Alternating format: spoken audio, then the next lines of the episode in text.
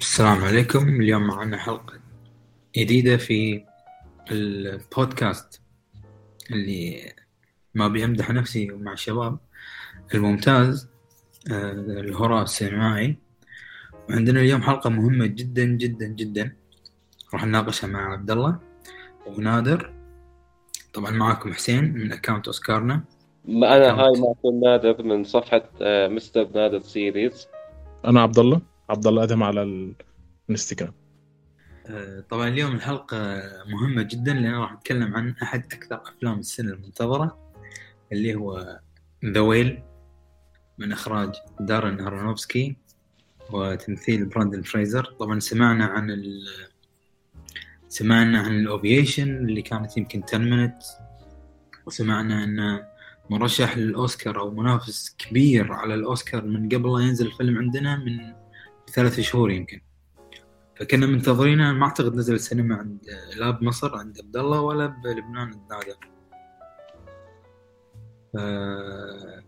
انتظرناه ينزل على النت وشفناه، وفي اختلاف وجهات نظر. هو تعرض تعرض عند نادر، أنا تعرض عندي آه آه نزل نزل السينما امبارح الوحيد فينا. اه امس نزل ما متاخر يعني. آه شفته من تل... من يومين، مش او مش امبارح، من يومين. معلش الايام عندي بسبب الشغل دخلت في بعض. لا لا ما بيأثر، حبيت اوضح بس. آه في كان في سبب تاخير ولا آه لا نزلوا الفيلم لعنا بس بهيدا نهار يعني، حتى نزلوه ثلاثة ايام واكثر رجعوا شالوه ما بعرف ليش. اه أحسن... ما كمل يعني. استغربت. آه. يعني الفيلم فيلم دارن أرونوفسكي وتمثيل براندن فريزر كان عليه كلام كبير، لكن تسويقيا الفيلم كان من أفشل الأفلام تسويقيا. ولا رأيكم؟ أنا بس أنا بوجهة نظري اللي مثلا بيفهم بالأفلام وبتابع أفلام لأن أصلا جزئية كتير صغيرة، هن اللي كانوا متحمسين للفيلم، أو نقول الفيلم توجه لهم أكتر بناس لأنه بيعرفوا مين هذا الممثل، بيعرفوا إنه هو كان قاطع صدره سنين وبده يرجع بهذا الدور، فهن الناس بس اللي هن الناس بس اللي كانوا بدهم يحضروا الفيلم.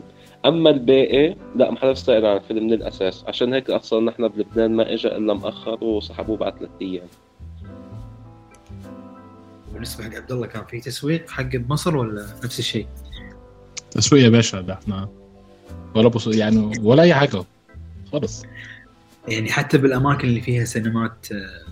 لا لا لا بص، الفيلم معتمد بشكل رئيسي على أجندة، فمش هيدخل عندنا بالسهولة دي أبدا. صحيح يعني عندنا مثلا في أفلام، خصوصا إحنا بالكويت في أفلام في سينمات تنزل تريلر تحط قريبا. أعتقد أن السبب يعود أن قرار المنع والقبول هي متأخر، فالسينما تحط له خلينا نقول عرض تشويقي تقول قريبا و و لكن بالنهاية نشوفه المنع والسينما أه حذفت البوست. أصلا أنا عايز أعقب على الحتة ديت. هي الوضع عندنا مختلف شوية، بمعنى ممكن تلاقي مثلا فلنقل مليون واحد عندنا في مصر مستني الحوت الزوال البوستر مع عائلة مثلا داخلة، فيبص اه بوستر، طب ما اخد حبيبتي وادخل، اخد مراتي وادخل، اخد العيال وندخل. تمام كده كده ما بيركزوش عندنا على التصنيف العمري خالص، فيدخل يتفاجئ بالمحتوى اللي بيتقدم او هيتقطع نص الفيلم يعني، ويبقى غير مفهوم ومشوه ويحصل عليه ضجة. اه انتوا قطعتوا الفيلم. فلو الفيلم نزل كامل هيحصل عليه هيجان اكتر. طب ويتعب دماغه ليه؟ شيله خالص. بالنسبة حق الفيلم والمحتوى، هل لو تم حذف خلينا نقول اول خمس دقائق او عشر دقائق، هل كان راح يبين ان الفيلم موجه الى ال... خلينا نقول او مستخدم فيه اجندة بشكل واضح؟ الفيلم زي Everything Everywhere هو مبني بشكل أساسي حوالين الأجندة.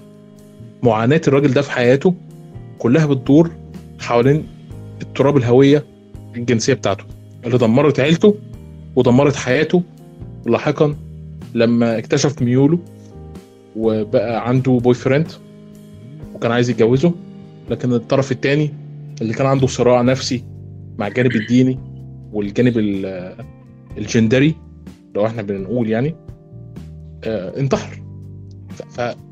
فمستحيل مش بالسهولة دي ان انا اروح اقول لهم لا احنا نحاول نشيء جدا من فيلم زي ده. بالعكس انا استغربت انه اتعرض في لبنان. انا طبعا متفهم ان في لبنان في قوانين كتير اتعدلت خلال الست شهور اللي فاتوا, زي السماح بالتحول, السماح بزواج المثليين. فالفيلم كونه اتعرض ثلاثة ايام بس خليني مستغرب خالص. آه لا لأقول لك الفيلم لانه ما حقق ارباح, ما حداش كان سائل عن الفيلم لسبب انه بس كان بس مره واحده بنعرض بنهار الفيلم وبس انا كنت بالقاعه, بس القاعه الثانيه اللي فيها انت انتي مان او كريد كانت تقريبا نصها مليانه. بس طبعا هذا الفيلم انا بس كنت لحالي, يا لو كنت مصور بس مصور كنت بس انا الوحيد لحالي, ما حدا فاته الفيلم. واو يعني, يعني الناس ما الناس ما بتهتم لهيك افلام, بتهتم مثلا انتي مان او كريد بلبنان. يعني نادر انت قصدك ان الناس تهتم اكثر في افلام المينستريم مو الافلام ال... خلينا نقول ديب ولا الدراما و... ايه صح, لانه نحن هيك شعب اللبناني اصلا هو ب... هيك بحب ذا ثقافته, ما بحب هيك اشياء, بحب الثاني الانتي مان وكريد اشياء اللي بتسلى, اشياء البوب كورن مش مثل هيك اشياء. امم هو انا مش عايز أبت... مش عايز اقتصوا على لبنان لان الموضوع ده في العالم كله بالمناسبه, مش عندك انت بس.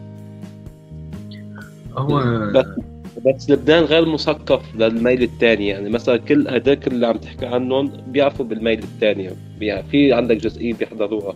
لبنان تقريبا انتي مان اللي كل قد بيشتم فيه افتتاحيته كانت اكتر من اللي حققه الفيلم دوت في العالم كله. صحيح يعني فالوضع مش مش عندنا احنا بس, الوضع في العالم كله. عبد الله انت قصدك وين كان اعلى افتتاحيه من ارباح العالم في اي دوله؟ يعني آه في انتي مان في في امريكا انا مش فاكر ال... بس اعتقد خطت ال تسعين مليون دولار لو انا فاكر, يعني كافتتاحيه. الافتتاحيه في امريكا مش في العالم حتى, لا في امريكا بس. ال أوه. السنة اديني لحظة وهدخل على بوكس اوفيس موجو, الوضع بسيط وهجيب لك الافتتاحية بالضبط. لكن في المقابل خلينا اقول لكم ان الفيلم لحد دلوقتي محقق ستمية اتنين وعشرين مليون دولار.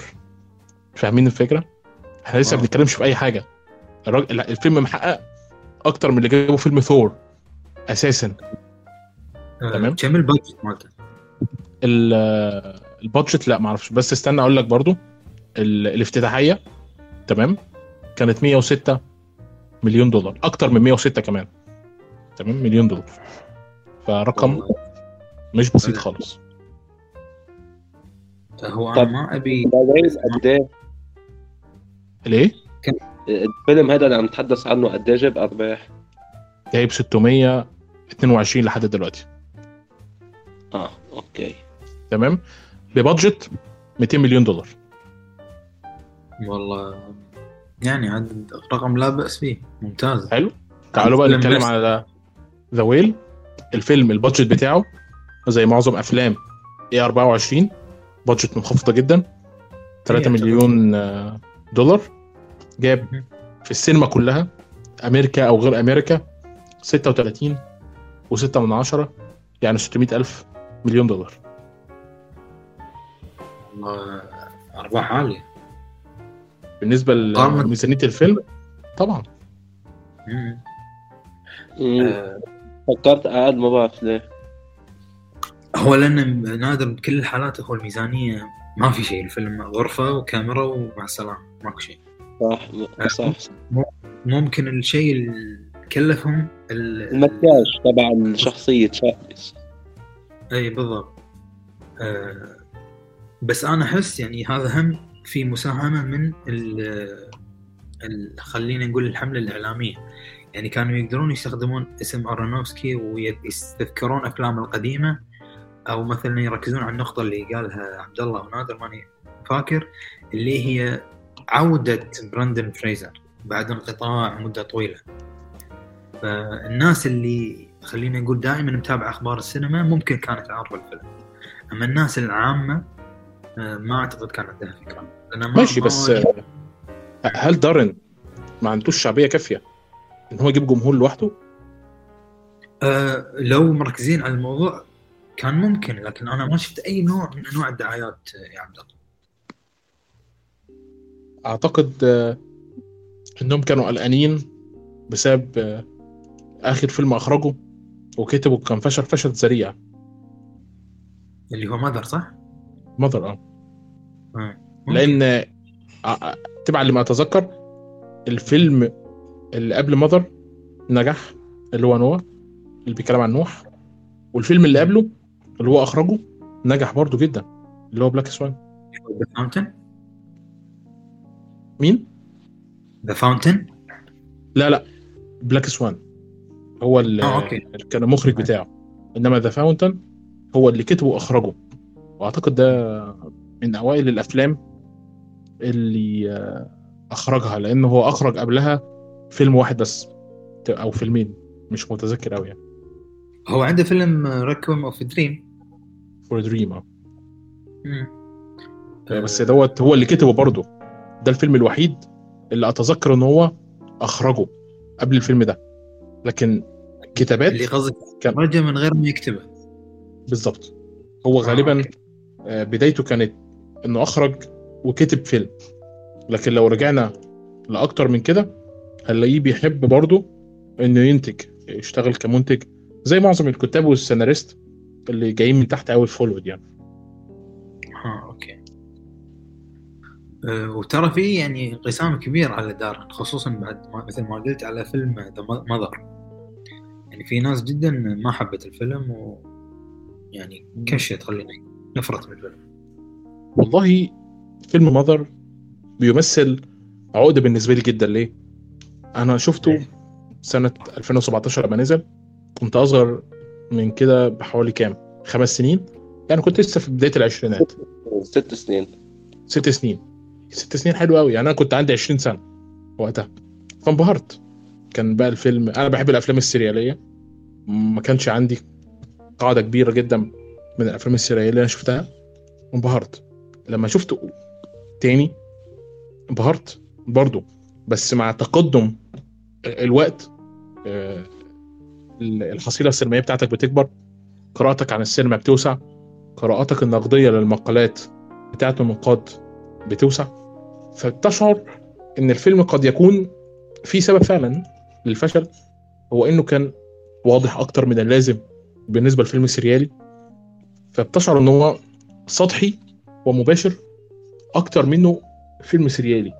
وانا اعتقد ان انا مش هتأكد من النقطة دي بالنسبة لي شخصيا لحد ما انا اعيد مشاهدته مرة آه كمان يعني، فده مبرر للفشل.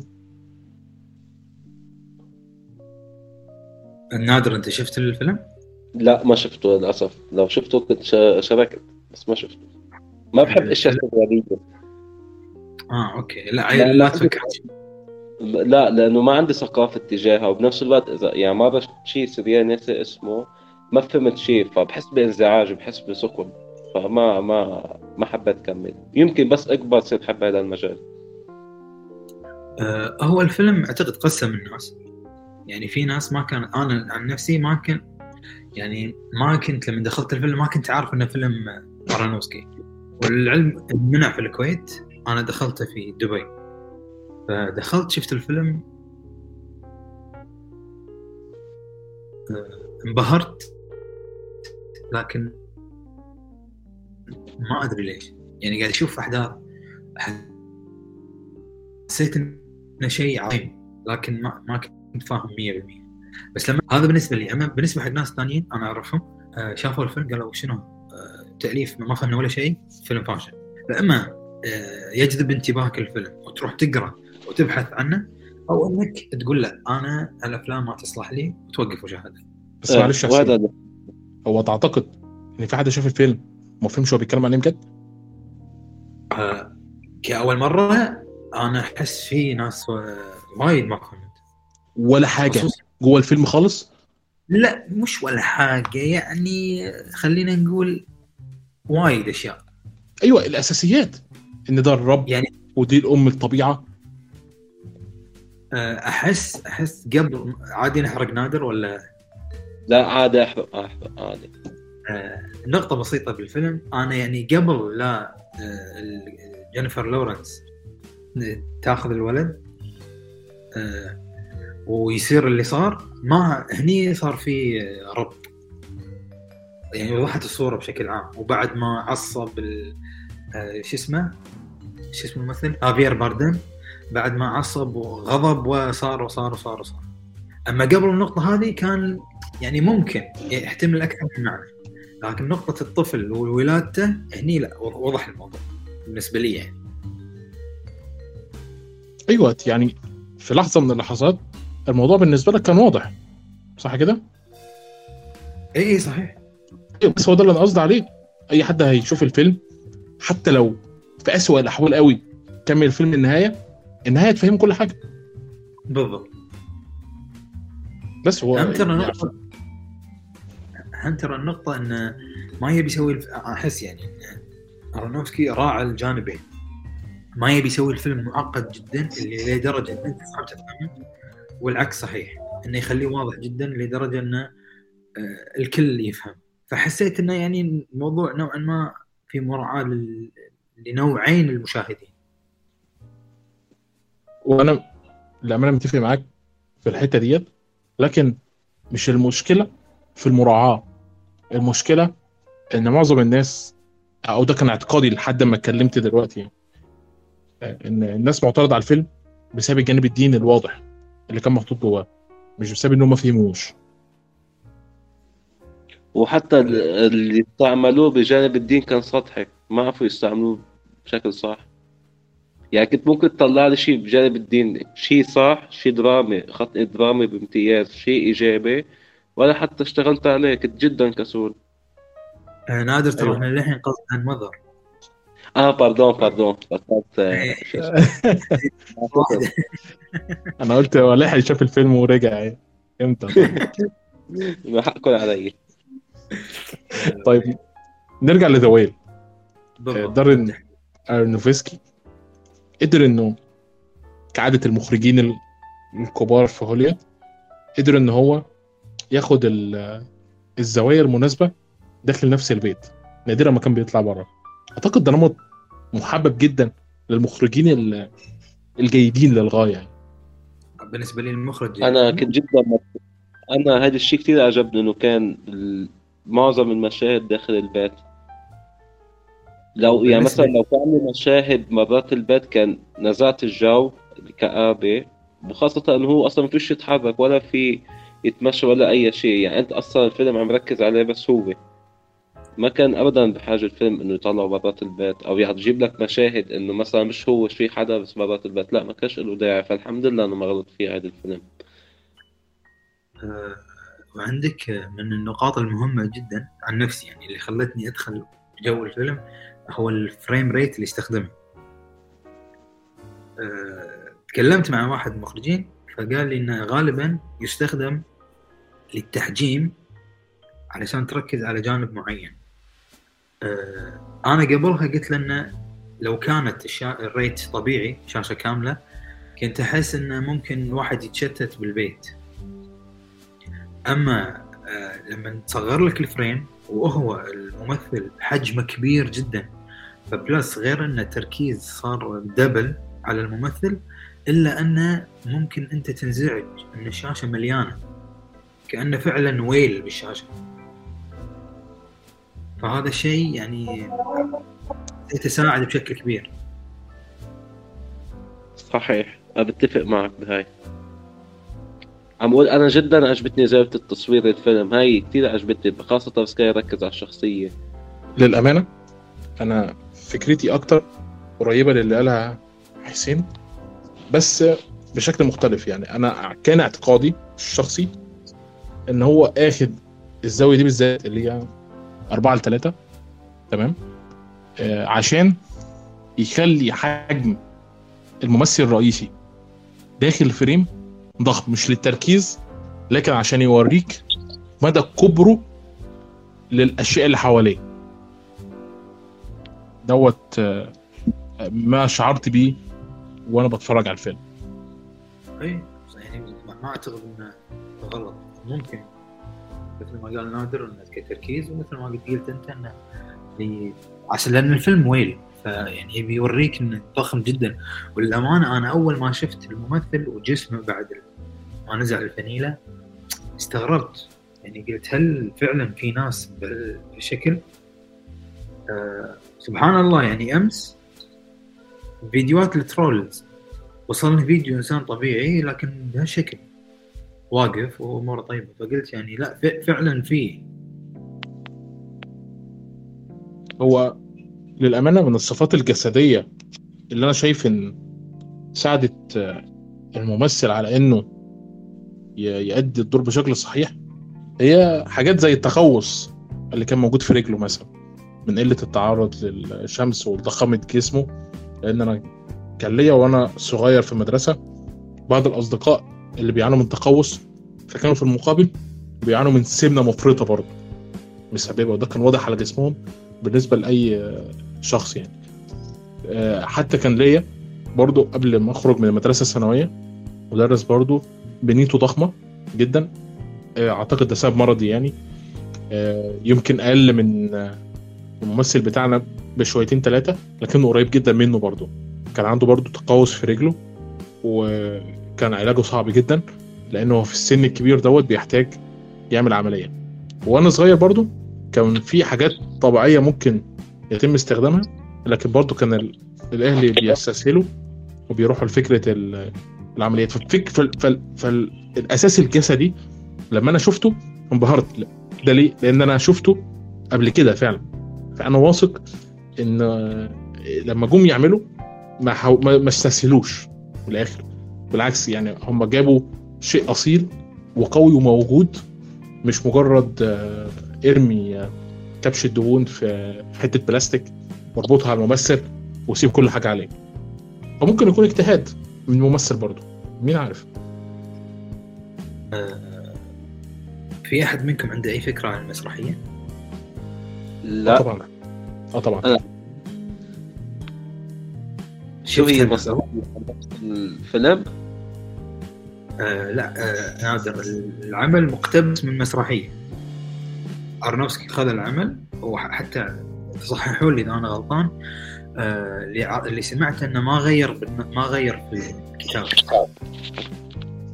آه ما كتبوش، هو جاب كاتب المسرحية سامويل دي هانتر، تمام، جاب كاتب المسرحية وخلاه يكتب له السكريبت بتاع الفيلم. أنا ما شفتش المسرحية لكن أنا دورت على كل تفصيلة ممكن تلاقيها، آه، صور سابقة للمسرحية، النهاية، المؤلف المسرحية ذات نفسه اللي ألف المسرحية سنة ألفين وإحداشر وعرضها وكسب عليها جائزة سنة آه، ألفين وإحداشر برضو اللي هي جائزة أوبي، الجوائز اللي بتروح لل... للمسارح اللي بره برودواي. لو تعرفين شارع برودواي مشهور في نيويورك. وفاز في جائزة دراما ديسك سنة ألفين وتلتاشر، وفاز بجائزة لوسيل لورتل التميز المسرحي نيويورك خارج برودواي برضو لعام ألفين وتلتاشر، وحصل على زمالة ماك آرثر. والزمالة ديت تسميتها الزمالة العباقرة بشكل عام أو منحة العباقرة، وهي بتمنح سنويا من مؤسسة بيشترك فيها جون دي وكاثرين تي ماك آرثر، تمام، وبين عشرين ل ثلاثين فرد هم اللي بيفوزوا بال... بالكوائز دي، بتتوزع ما بينهم طبعا أقسام كتير. بشكل عام أنا طولت. بعد ال ألفين وأربعتاشر وفضل الزمالة دي بدأ يدي محاضرات في عدد من الجامعات، منها جامعة فردهام، روترجرز، وجامعات تانية. ثم بقى هوليود أخدته وبدأ يشتغل كمنتج، ساعات بيشارك في التأليف. ثم جات له فرصته لما عمل النص دوت، لكن الجوائز بتاعته بشكل عام بتتكلم عن نفسها. يعني راجل مش مش بسيط، واخد شهرته داخل هوليوود من خلال أعمال حقيقية يعني. لا لكن عبد الله نجاحاته بالسينما ولا بالمسرح فقط؟ بالمسرح. لا بالمسرح، كل جوائزه في المسرح، ما له علاقة بالسينما. خلينا نعتبره أول عمل سينمائي حقه ككتابة العمل ده. إيه آه. خلينا نقول أول عمل في فيلم آه كان في الفيلم ده، لكن زي ما قلت هو كان آه مشارك في برنامج تاني سنة آه سنة ألفين وأربعتاشر تقريبا، آه في برنامج صغير كده اسمه باسكتس، عبارة عن تي في شوز، آه كان من, من أربع مواسم، وكان مشارك فيه كمنتج وككاتب. لو بس أنا ما شفتش البرنامج فاعذروني يعني، مش هقدر أتكلم عليه أو على طبيعة أداؤه ككاتب يعني، لكن كان من شبكة اف اكس، فأنا واثق إن العمل كان في أقل التقديرات يعني جيد. يعني بشكل عام لمستها مو واضحة بشكل كبير في الأعمال السينمائية أو التلفزيونية إلا في فيلم The Whale بالضبط. لكن دارن ادى له الحرية الكاملة في كيفية صياغة السيناريو، وهو قرر، ودي من أكبر التغييرات اللي حصلت، لأن كل المقالات اللي أنا قرأتها عن الفيلم كانت بتتكلم على إن صامول كان وفي جدا للمسرحية، لكن الحقيقة إن النهاية اتغيرت. تمام، يعني دي من أكتر الحاجات اللي النقاد كانوا بيتكلموا عنها. نهاية المسرحية كانت قاتمة أكثر وظلامية أكتر، إنما في نهاية الفيلم كانت فيها حرية. صحيح، خلينا نقول نوعا ما كانت سعيدة، مو حتى يعني ما أشوفها ظلامية بشكل بالضبط. هو كان رايح ناحية بنته، فيبدو إن هو بدأ يطير كده ناحية الإيه السماء، فاهم؟ برضو الجانب الديني عند دارن مسيطر جدا، هو عنده مشاكل كبيرة مع الدين. الله حسطة. أنا على فكرة بعد فيلم The Whale رجعت شفت فيلم نوا. فيلم نوا كان كان في تحدي واضح في فيلم نوا، وقبل سنين طويلة حتى رجعت أدور المقال أو الفيديو ما حصلته. كان في شخص قاعد يتكلم عن الفيلم، يقول إن الفيلم ترى للعلم يعني لا من الجانب، هو طبعا دارن قاعد مع عالم مسلم وقاعد مع عالم مسيحي، خذ القصتين لكن طلع بقصتها هو، يعني هي لا شوية من هني شوية من هني، هذه ولا أصلية عند المسيح. هم ممكن أكثر كجانب، ممكن خذ أكثر من القصة المسيحية، لكن هي بين خلينا نقول ميكس خفيف بين الاثنين بقصتها هو. فكانت عنده مشاكل مع الدين واضحة بالفيلم. بص، الجانب الإنسانوي مش الإنساني، الإنسانوي اللي هو, هو فهمني الإنساني في في زي ما تقول كده شبه ديانة، لكنها كالت أكتر منها ديانة، اسمها الإنسانوية تبع اللي ما أتذكر يعني، أو ده معناها.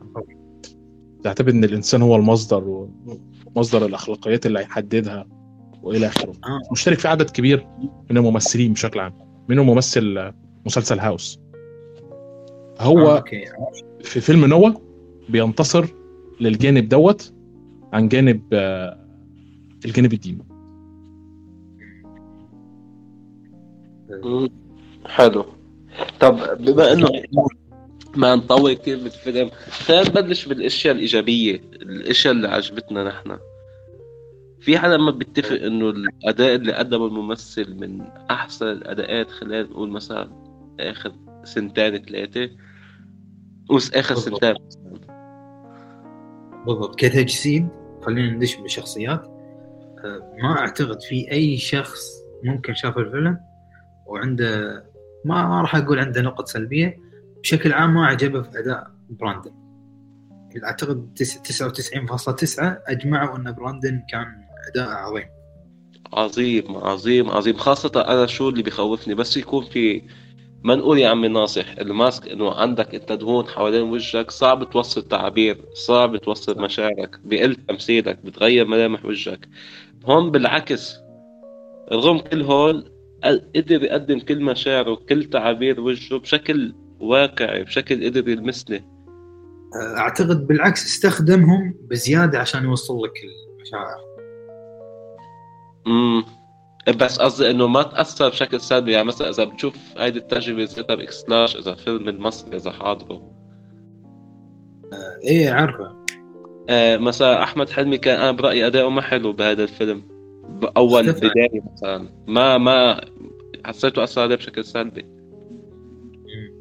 عبد الله انت ايش رايك بالاداء؟ عندك خلاف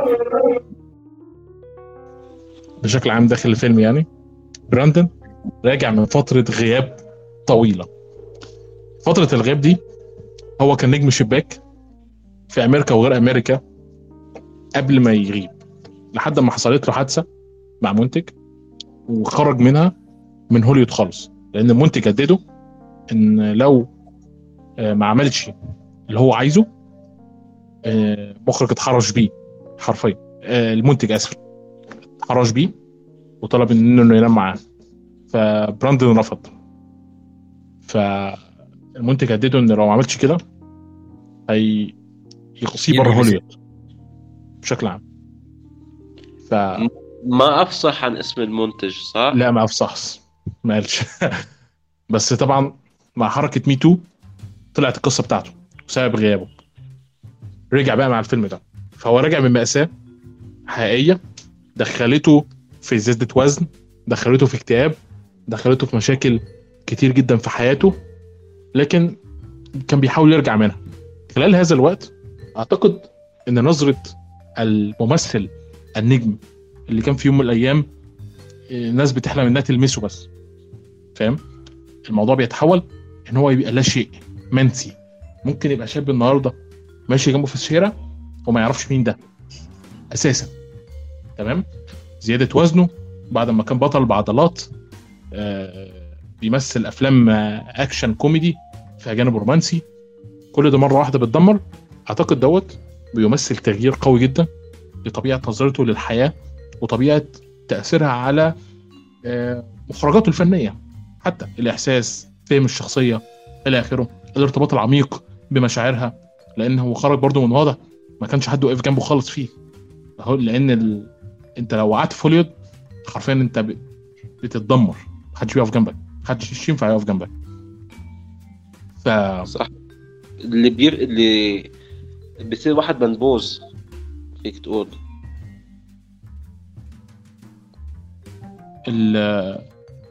ال... النبذ اللي حصل له زي ما نادر قال، اعتقد ان ده كان جزء كبير جدا مؤثر على طريقة اظهاره لطبيعة الشخصية دي، شخصية منعزلة خايفة من انها تواجه الناس، في نفس الوقت هو بيعاقب نفسه وبيدمر نفسه، ده اخطاء كتير حاسس انه ارتكبها، ده بيخلف طبعا معاناته مع اضطراب الشراهة اللي عند التناول الطعام ده، بالمناسبة دي حالة عصبية يعني، وتوصفت كمرض مستقل سنة ألفين وأربعة. في البداية كانوا بيحطينها مع مرض عصبي تاني، تمام، لكن دوت مرض حقيقي بيحتاج طريقة معينة ل... للتعالج والتعامل، تمام. العلامات بتاعتها اللي احنا شفناها تناول طعام أسرع بكتير في فترة زمنية قصيرة، تناول الطعام حتى الشعور بالشبع بشكل غير مريح، تناول كميات كبيرة حتى وانت مش جعان، فقدان ذاتي للسيطرة على كمية اللي انت بتاكله. وبقى بص نفضل ننزل في شوية الأعراض، الشعور بالذنب أو الخجل أو الاشمئزاز بعد الإفراط في تناول الطعام، عدم القدرة على تذكر اللي انت تناولته أساسا، أه الحالة العقلية وانت بتاكل اللي انت بتدخل بعدها غالبا في في سبات، أه انت بتتناول الطعام لوحدك بسبب كمية الطعام اللي انت بتستهلكها إلى آخره من الكلام دوت. فهو قدر انه يظهر العرض العصبي ده بجانب المعاناة اللي هو خرج منها واللي كان اعتقد جزء منها ليه علاقه بزياده وزنه في فتره فترات قبل ما يرجع تاني سنه ألفين وتمنتاشر في مسلسل تبع عالم دي سي بشخصيه العالم دي سي آه ناسي اسمها للاسف وناسي اعتقد دوم باترول. انا ما شفتش الا حلقه واحده بس المسلسل واستغربت ان هو كان فيها كنتش اعرف. و آه و آه طريقه ان هو ممثل في الاساس سواء حبينا دوت او ما حبيناهوش لان انا ما كنتش بحبه كممثل فني بالاساس.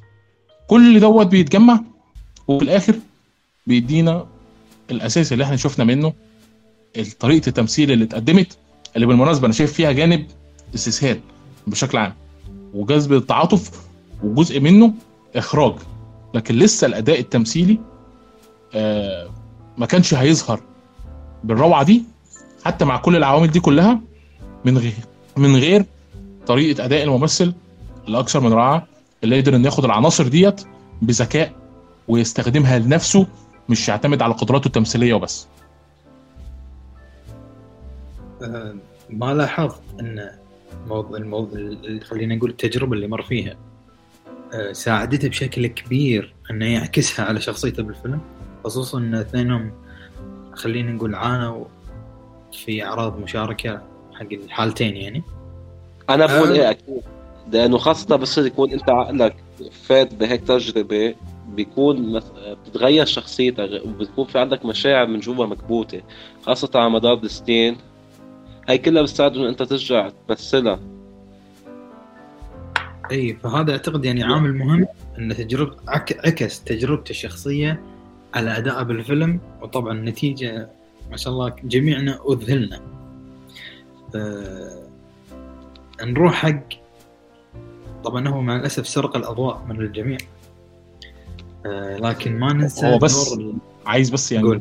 انا اول حاجه كمان قبل ما ننتهي موضوع براندن لو انت حاسس انك انتوا عايزين تقفلوه براندن لا لا بسبب الاداء ده ترشح لاول اوسكار في حياته اساسا اساسا تمام و99% بياخدها لانه فيها الفيلم فيه شواذ والاوسكار دايما بتحب القصص هاي اللي ما وراء الفيلم انه هو كان عم يعاني وعنده مشكله هذه اللي حكيت عنها ف99% له هي مش مجرد شواذ بس انا شايف كمان للامانه يعني ان في عنصريه كبيره واغلبكم يعرف رايي ان الافلام الاجنبيه ما كانش ليها وجود قوي داخل الاوسكار السنه دي من الاساس سواء بقى كوري فرنسي دنماركي بتنجاني فاهم كله تشعر انه حملات للافلام الاجنبيه الافلام الهوليوديه اسف على مدار السنه لاقصاء الافلام الاجنبيه باي شكل من الاشكال ترشيح كل الافلام الهوليوديه للاوسكار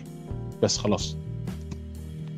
أه بس هو ممكن ما ما استبعد انا بس انا ما شفت الامانه افلام اجنبيه وايد السنه هذه الا اول كويت ونتطرق له بعدين بحديث جانبي لكن خلينا نشوف اللي الحين على الساحه. طبعا فيلم ليفينج نسيت اسم الممثل شو اسم الممثل عبدالله انت شفت الفيلم الممثل الانجليزي انا فيلم ليفينج الاول لو هو بيتحسب على ألفين واثنين وعشرين فهو غالبا كان ممكن يشيل فيلم من عندي في القائمه ويتحط مكانه تمام اللي بحسبه على ألفين وثلاثة وعشرين اساسا الفيلم ليفينج اه اوكي رائع. آه الممثل اسمه بيل ناي...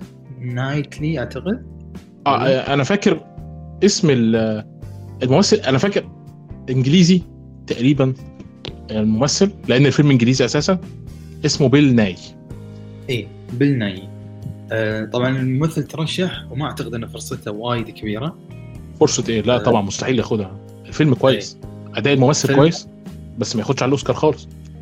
انزين فيلم افتر سن شفته عبد الله افتر سن مع السن اللي هو الابن يعني لا سن اس يو ان شمس ايوه اه الابن افتر سن لا ما قاعد بحاول افتكره عارف انت اللي هو بقت شمس كمان لا الموضوع صعب قوي ما شفتوش. شفت الفيلم انا للاسف ما شفته ما شفته الفيلم هيدا افتر صار انا لان المين ليد الممثل اعتقد بول مسكال اي مرشح ايضا من الخمسه. او ماي جاد. بعدين بعدين عندنا الخمس ممثل المتبقي منهم آه، كولين فيرل وبراندن فريزر الاخير آه، اوستن باتلر. طبعا الاغلب آه، عارف براندن براندن في اه ذا ويل الأغلب... اه صح صح ايوه اي الاغلب عارف ان المنافسه بين براندن فريزر واوستن باتلر وبشكل احس اقل مع كولين فيرل. أوستن بينها الثلاث. أوستن كان ممثل فيه معلش فكرني آه، ألفيس. لا لا لا لا خالص خالص. أعتقد أي. إن تبقى ما بين فارل و وذويل براندن آه. وأنا آه. عندي شبه ثقة إن في الغالب هيدوها لكون فارل. والله ليش أحبطني ال هنا زي ما قلت لك في عوامل بتساعد البراندن زي وزنه زي ان الكاميرا متسلطه عليه لوحده صحيح. قادر انه يدي لك انفعالات معتمده بشكل اساسي في طريقه اظهارها على الثقل العاطفي اللي قاعد بيدينا طول المسلسل من قبل الشخصيات اللي حواليه ثم بياخد التعاطف ده. وقلت لك والممثل الشاطر اللي هو براندن أخده وقدر إنه يدي أداءات رائعة. لكن برضو في الأول في الآخر جزء كبير بيعتمد على طريقة الإخراج بتاعة دارين أرنوفسكي. ولو براندن حاول يشيل الفيلم دوت بشكل فني لوحده عمره ما كان هينجح. بينما فارين كورن لا لا لا وضع مختلف. الفيلم من غيره ما كانش هيبقى فيلم أساسا أساسا. كان للنسيان لأن النسيان ما الناس ما هتتذكر الفيلم بالضبط. آه. وهنا بنعمل حسبة بسيطة كده. شيل براندن من فيلم ذا ويل وحط مكانه أي ممثل تاني في نفس الفئة المتوسطة أو الرخيصة حتى وشيل آه فارن وحط مكانه أي ممثل تاني شوف النتيجة تبقى عاملة إزاي. يعني أنت عبد الله أنت بوجهة نظرك كولين فيرل راح يفوز وأنت تفضل إنه يفوز؟ أنا في الحقيقة أفضل إن حفلة السنة دي يلموها يقوموا يرموها على آخر دلعاتهم. يعني يا راجل ده فيلم باتمان ما ترشحش لأفضل ألبوم موسيقي أساساً. خلنا بالموضوع بس إن خلنا نحترم. فبالتالي ترشيحات الأوسكار أنا شايفها ظلمة جداً من الأساس. لكن لو أفضل إن في واحد يفوز بيها طبعا مش هيكون براندن يعني خالص. انا شايف ان في عوامل كتير جدا ساعدته اجتهاده طبعا جزء منها. لكن لو اخذ المركز الثاني للسنه دي بالذات مش وحش خالص. ونادر انا بتفق مع أدهم ان كولين فيرل صحيح بس انا حاسسني قلب الثاني بيخدها ما بعرف ليه لانه ده عنده قصه وراها. دايما أوسكار بتحب هيك اشياء. انا هيك حسست يعني قلبي ما بتعرف شو بيصير. ممكن مو غلط العموم بالعكس قلبه صح على فكره. بالضبط صحيح آه زين صراحه حدا بياخد الاوسكار بجديه خاصه اخر سنتين ثلاثه والله انا, أنا... اعطيكم معلومه عن الاوسكار. امس قريتها امس قريت ان وودي آلن ترشح للاوسكار أربعة وعشرين مره أه ولم يحضر الا مره واحده فقط. والسبب ان راي وودي آلن عن الاوسكار حرفيا أه يعني كوت ان اذا انت أه تكون سعيد اذا الاكاديميه قالت ان انت افضل مخرج ومتقبل الموضوع لازم في نفس الوقت تتقبل ان الاكاديميه تقول عنك انت مو افضل انت مو افضل مخرج او مو افضل كاتب. فاذا المعادله هذه حققتها انت امورك سليمه. لكن انا ارفض هالشيء. فودي آلن كان مقاطع حفل الاوسكار طول حياته يعني مع انه مترشح أربعة وعشرين مره ما شاء الله. ولا مره فاز ولا كيف؟ لا عنده اوسكار واحد اوسكار اللي حضره غالبا واحد أو أربعة ما ما مو متأكد صراحة. ناودي ألن مش من المخرجين المفضلين لكن لما احد اصدقائي راح حاش في نيويورك وقع في حب ودي قلم بس السبب. مشكلته هي كالعادة المخرجين من الطبع دوت ان يهوديته طغي عليه شوية. آه، أوكي. ما شفتش ممثل أو كاتب أو مخرج يهودي يهوديته ما بتبهتش على أفلام بشكل باخر، لكن اللي مخلي يهودي في حتة بعيدة شوية عن بقية اليهود في هوليوود هو حب لنيويورك وتركيزه عليها بشكل عام. آه، إنزين ننتقل حق والله بوجهة نظر الممثلة مظلومة صراحة، اللي هي الممثلة اللي كانت النيرس خلينا نقول مالت كتير أداء حلو، وهي اللي شارك كمان بفيلم زامينيو كمان. أيوة. كان يعني فيلمين تحس تحس إنها مظلومة ليه عند آه. ما حد تحدث عنها تقريبا، تحس عندها كاريزما خاصة، بتحس هيك يعني مصدر لتشد انتباه المشاهد، بس هي تكون عم تتحدث خاصة حتى لو دورة صغير، بس عندها قدرة بس تشد المشاهد، بس محدش بتحدث عنها عالميا، جدا ضعيفة يا عم الحاج مع احترام للجميع. تمام لما كانت بتقف قدام الولد الصغير اللي هو توماس كان الكاميرا بتروح تلقائيا لتوماس، هي حضورها موجود بس ضعيف. آه... لولا ان الكاميرا بتركز عليها ساعات ما بتحسش انها موجوده. يا راجل ده إيلي اللي هي بنته كانت بتيجي تخطف الكاميرا وتمشي، ده سامانثا اللي هي ممثله اللي عملت دور الام جت ثلاث دقايق عملت اللي مفيش حد في الفيلم كله عامله اساسا، وهي فعلا اللي محدش اتكلم عليها خالص. هم فعلا صحيح، بس آه على الاقل هونغ تشاو رشحوها كسبورتنج اكترس مرشحه، هي تستاهل. اعتقد لو كسبتها هتبقى الممثله كسبت كسبت الاوسكار على اقل وقت ظهور في التاريخ يعني.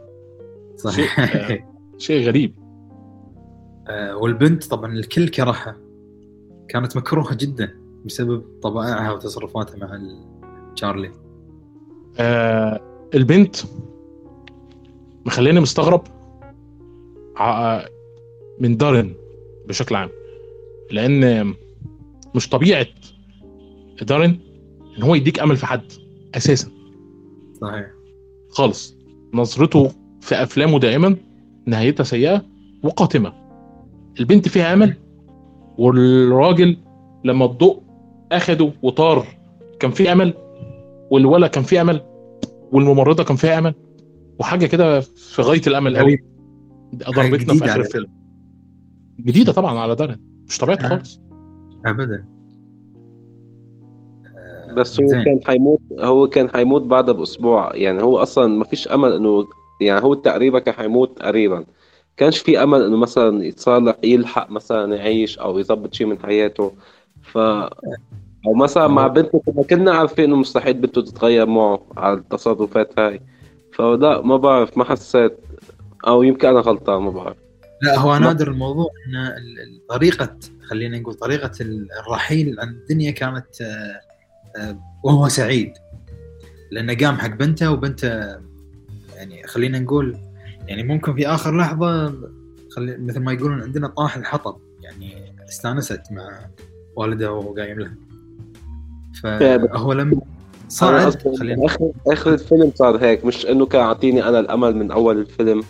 إيه لا لا أكيد إحنا كلامنا عن النهاية فقط. آه باردون أوكي. إيه آه سؤال ما فهمته صراحة، مع أني قرأت أكثر من مقال. ال ال العامل البيتزا هل تعتقدون أنه كان له أي دلالة في الفيلم؟ البيتزا أي اللي كان يحط بيتزا ويمشي بقى فهمت نو موزون. عبدالله انت ما طلع وياك شيء؟ انا صراحه ما والله يعني انا حسيت بحاجه، لكن حسيت ان انا في المراجعه بتاعه ذا ويل لو كنت قلتها كنت ابقى بتحنيك قوي، يعني اللي هي ده الناس اللي مستنيه بره، لطف جمال من ورا الباب انت فين يا ريس حبيبي ما تيجي نتصاحب. واول ما تطلع للمجتمع هيبص لك البصه، يضحك لك الضحكه، وياخد بعضه ويمشي. ده كان احساسي بس عشان يعني شكله بالظبط طبعا. م. بس حسيت ان انا لو اسقطت كل دوت على عامل البيتزا اللي ظهر ثلاث ثواني فالموضوع فتح مني قوي يعني.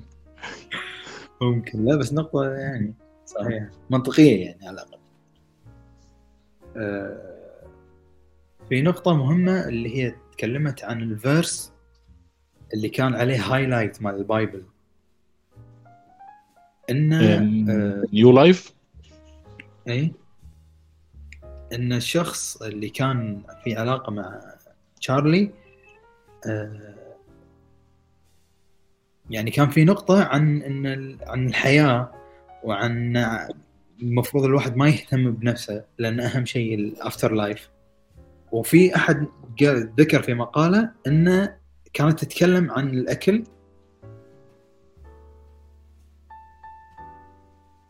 ولا ما كان فيها النقطه؟ لان انا قريت انك هي ذكرت موضوع انه ما انتبهت. لا لان لان اللي قريته انه ذكر موضوع ان الاكل والحياه وخلينا نقول مغريات الحياه ما لها فائده. الافتر لايف از مور امبورتنت عشان فيه وانتحر. فصار فيه خلينا نقول رده فعل عكسيه على براندن انه يبي يعوض فبلش ياكل بطريقه جنونيه فكأنه ردة فعل على سبب وفاة خصوصا الفيرس مال الحياة والملذات. امم نقطة حلوة بس ما بعرف ليه ما انتبهت لها او اي كانت بالضبط قلبت معي ما بعرف ليه. بص طيب أه... احنا ممكن بشكل عام يعني احنا ممكن لو بصينا للأكل داخل الفيلم فطبعا يبقى ده دارين يعني في الأول في الآخر فممكن فعلا يبقى ليها جانب ديني. لكن أنا بميل للتفسير العلمي أكتر لأن إحنا لو بصينا عند النوع... النوعية دي من السمنة المصابين باضطراب الشراهة عند تناول الطعام تلاقيهم عندهم فرط حركة ونوم، اكتئاب، تدني احترام للذات، توتر، ملل. آه بيظهر عليهم الايه تعامل مع البشر ما ما بيقدر يتواصل مع البشر صح عشان شكل جسمه هو بيكون كرهان حاله وده جسمه ما بيعرفش يتواصل مع غيره. افكار بشعه بالضبط. واحده من انا لو انت لو انت بصيت على الاسباب بخلاف الوراثيه هتلاقي ان الافراط في تناول الطعام هو بيوصف نفسيا عند الاخصائيين ان هو اضطراب تعبيري بيعبر عن مشاكل نفسية عميقة أساساً. فأعتقد إن إحنا لو خدناها بشكل مباشر جزء منها لأنه خد بالك هو كان تخين يعني هو في الصور ما كانش رفيع وسيمباتيك وصحي وبيأكل فاهم ده هو كان تخين شوية كان مليان يعني مش كده قوي لكنه كان مليان. فبرضو جزء من المرض آه تدني احترام الذات المطر الاكل غير الصحي وعدم الرضا العام عن الجسم اساسا تمام. بيعاقب نفسه بالمرض آه، الاسره اللي دمرها اللي هي بنته ومراته لانه هو عارف كويس ان هو في سكره الحب كان ما كانش عنده مشكله ان هو يضحي بكل حاجه في حياته تمام. على الطرف الثاني الطرف الثاني اللي هو البوي فريند بتاعه ما كانش بيمتلك نفس الفكره. اعتقد ان انا بميل اكتر ان انا اصدق توماس خد بالك اللي كان ليه تاثير غير طبيعي على البطل بتاعنا ان هو فعلا كان بيعاني من اضطراب ما بين هويته الجندريه وما بين جانبه المتدين اللي قضى فيه عمره كله كله بينما آه براندن او تشارلي كان عنده الثقه الكافيه ان هو الطرف الثاني كافي بالنسبه له. الطرف الثاني عمره ما حس ان تشارلي كفايه ابدا طول عمره حاسس باضطراب ضخم جدا. ظهر الاضطراب دوت لما توماس جيب كل فرح يحاول يشرحه له في الاخر هو الحل بتاعه. ما تيجي اديلك الحل. توماس ساعتها تشارلي انفجر فيه, ثم انفجر في الطلاب, ثم انفجر في كل حاجة. يعني خلاص كانت تسكير الخطوط. آه في نقطة آه على طاري توماس, في نقطة مهمة. آه تشارلي ذكر إن she was trying to save him, she was trying to save him أكثر من مرة. آه من كان يقصد؟ معلش عيد ال... ما فهمتش الجملة. هو في مكانها بالضبط المقطع الأخير بالضبط, هو قال she was trying to save him, إنها هي كانت تحاول تنقذه منه. أيوة تمام. هي بيتكلم على توماس, تشارلي هنا حلو. بيتكلم على بنته إنها سجلت لتوماس وبعتت لل... لأهله التسجيل دوت وهو ندمان.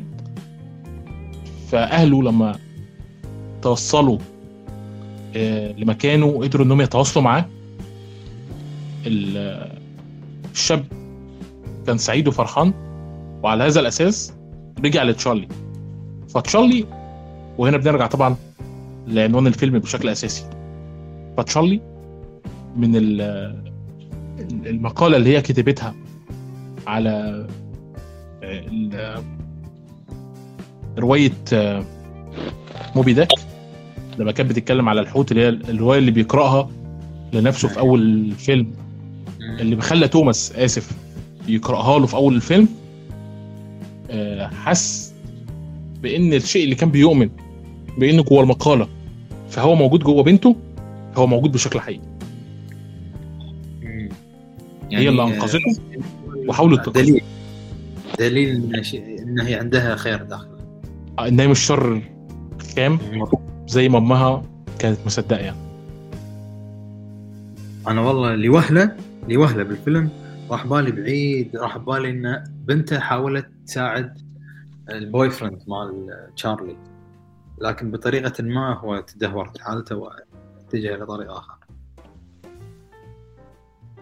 لا خالص, يعني في الحته ديت اعتقد ان احنا ما نطناش خالص اسم الفيلم او حتى آه يا ربي او حتى الهويه الجندريه بتاعت بطلنا. هل هو كان جاي ولا بايسكشوال؟ آه المفروض بايسكشوال لانه كان متزوج عند بنيه. حلو. لما بنته واجهته بانه طبخ افضل وجبه اكلتها وشمتها اللي عمره ما طبخها لهم, هنا انا شكيت ان دوت مش بايسكشوال خالص. أه شوف, أه يعني انا الحين احنا خلينا نقول نفترض لو شيل الكي بوي فريند نحط بداله جيرل فريند, أه ما احس ترى في شيء راح يتغير بقصه الفيلم. بالعكس كان بالعكس كان احسن جدا. بالضبط. واحس ان ال ال ال ال ال ال خلينا نقول المخرجات من العلاقة راح تكون تأثيرها نفس الشيء. بلس إن نعتبرها, خلينا على طار الموضوع عبد الله اللي هي طبخة الطبخة اللي ما ذاقها من قبل, ما ذاقتهم أهلهم, ممكن علاقة جديدة something interested in his life, علشان كذي هو طبخها من القلب. مو شرط إنه فقط إن علشان هذا رجل وهو خلينا نقول معجب فيه. عرفت؟ هذه هذا نقطتي. هي ممكن طبعا طبعا آه انا ممكن الحته ديت انا وقفت عندها سنه بس, لان طبعا في النوعيه دي من الافلام كل تلميحه بتبقى مهمه, فبس طبعا. انا وقفت عندها شويه. لا صحيح, لا دلامه. العنوان الفيلم بقى, حد فيكم قرأ موبي ديك؟ انا لا. أنا قرأت معلومة إن فعلاً الرواية مملة جداً.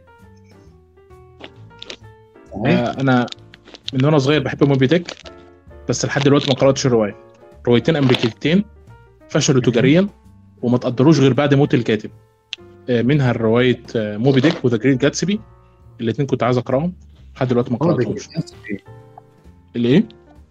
ذا جريت جاتسبي أنا شفت لها فيلم, شفت الفيلم. آه طبعاً بتاع عجبني جدا على فكره جدا. ليناردو ليناردو اه وتوبي ماجواير. مع ان في ناس والله ما حبتها ما ادري ليش. عادي هي اذواق. في نفس السنه كانت اسمه ايه ليوناردو منزل ذا وولف اوف وول ستريت. فاوريدي الفيلم دوت طاغي على دخل ترى طبيعي يعني.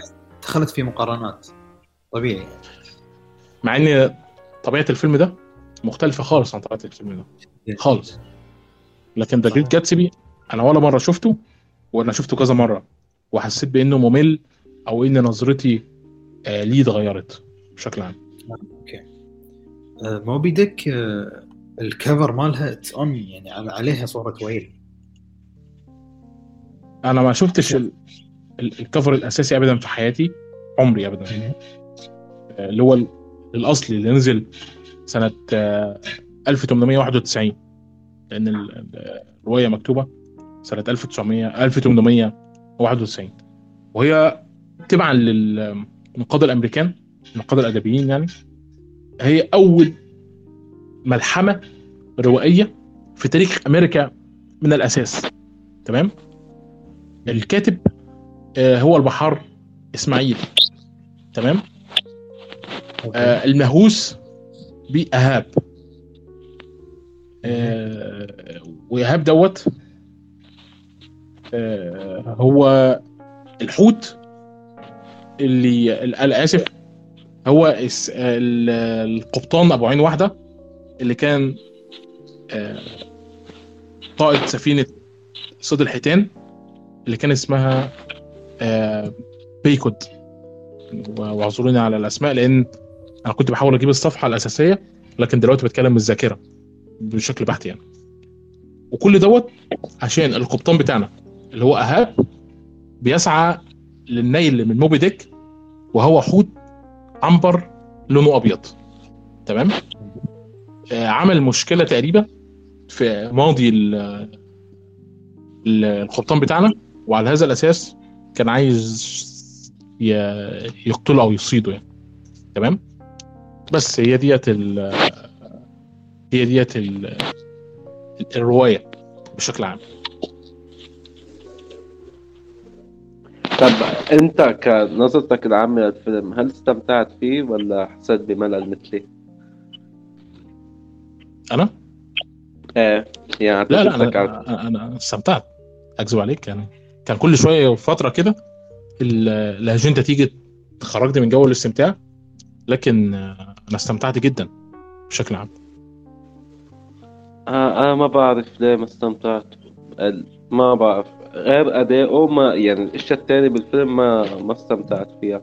الكتابه او نقول انا مشكلتي الاكبر مع كتابه الفيلم مع السيناريو والحوارات بعض منها اوقات ما كانش منيح على فكره مش انت لوحدك لان لو احنا بصينا للنقاد هنلاقي ان في ستة وستين بالمية آه انا اسف هتلاقي اخد على روتوم توميتو ستة وستين بالمية ده رقم قليل بالنسبه لفيلم فني يعني. حتى ده صحيح. وحتى يعني اذا بتشوف ردة الفعل غير اي ام دي بي مثلا انا بوصل باي ام دي بي اكتر لانه الصراحه كمان نفس الشيء شوي مش تقييمات تعليقات بالظبط. آه خد بالك لما ف... لما انت بتوصل للمرحله دي غالبا بتت غالبا بتضطر انك ترجع للاساسيات. خد بالك وانا بكلمكم دلوقتي عن موبي ديك انا بكلمكوش عشان يلا ايه ده ده متاخد من موبي ديك لا ده عشان موبي ديك اساسا هي ملحمه آه... السرد... السرديه بتاعتها هي سرديه سرياليه يعني. الكابتن بتاعنا اللي هو إيهاب بيمثل التعصب الشخصية اللي بتحكي الرواية اللي هو البحار إسماعيل ويمثل القوة التأملية وقوة الإرادة صاحبة الأحادية اللي هي خاضعة الكابتن إيهاب ده بخلاف طبعا الاسم التوراتي والرمز بتاعه لأن زي ما احنا عارفين إسماعيل بيرمز للأيتام والمنفيين والمنبوسين اجتماعيا. تمام. لأن في سفر سفر التكوين تم نفيه للصحراء وبيتجول إسماعيل على البحر. بإسماعيل بيحصل له عملية إنقاذ كمعجزة من الغرق تبع اللي ما أتذكر يعني. ولو إن معايا كتاب مقدس بس أنا مكسل أخده من الدولاب وأحكي لك اللي حصل في السفر. إنما موبي ديك ده ذات نفسه تمام آه هو برضو ليه آه اسمه يا ربي سردية سريالية بذاته يعني الفكرة. يبقى احنا كده الشخصيات الأساسية بتاعتنا لها جوانب آه تجسيدية من الآخر. بعد ما بترجع للأساسيات زي دي بتروح بقى طبعا لأن ده دارن في الأول في الآخر يعني آه بتروح دوت وبتروح بقى تاخد كل التفاصيل دي وتبدأ تسقطها على الفيلم. ساعتها ممكن يحصل ارتباط بينك وبين الفيلم بشكل أكبر. التفاصيل دي بشكل عام من وجهة نظري هي اللي بتصنع النوعية من الأفلام. مم. طيب بدي أسألك سؤال. أنت ال ال أنا سمعت مثلا شريحة من العالم ما عجبته النهاية. هل بتشوف مثلا إنه النهاية كيف تكون أفضل أو تأخذ منحنى تاني؟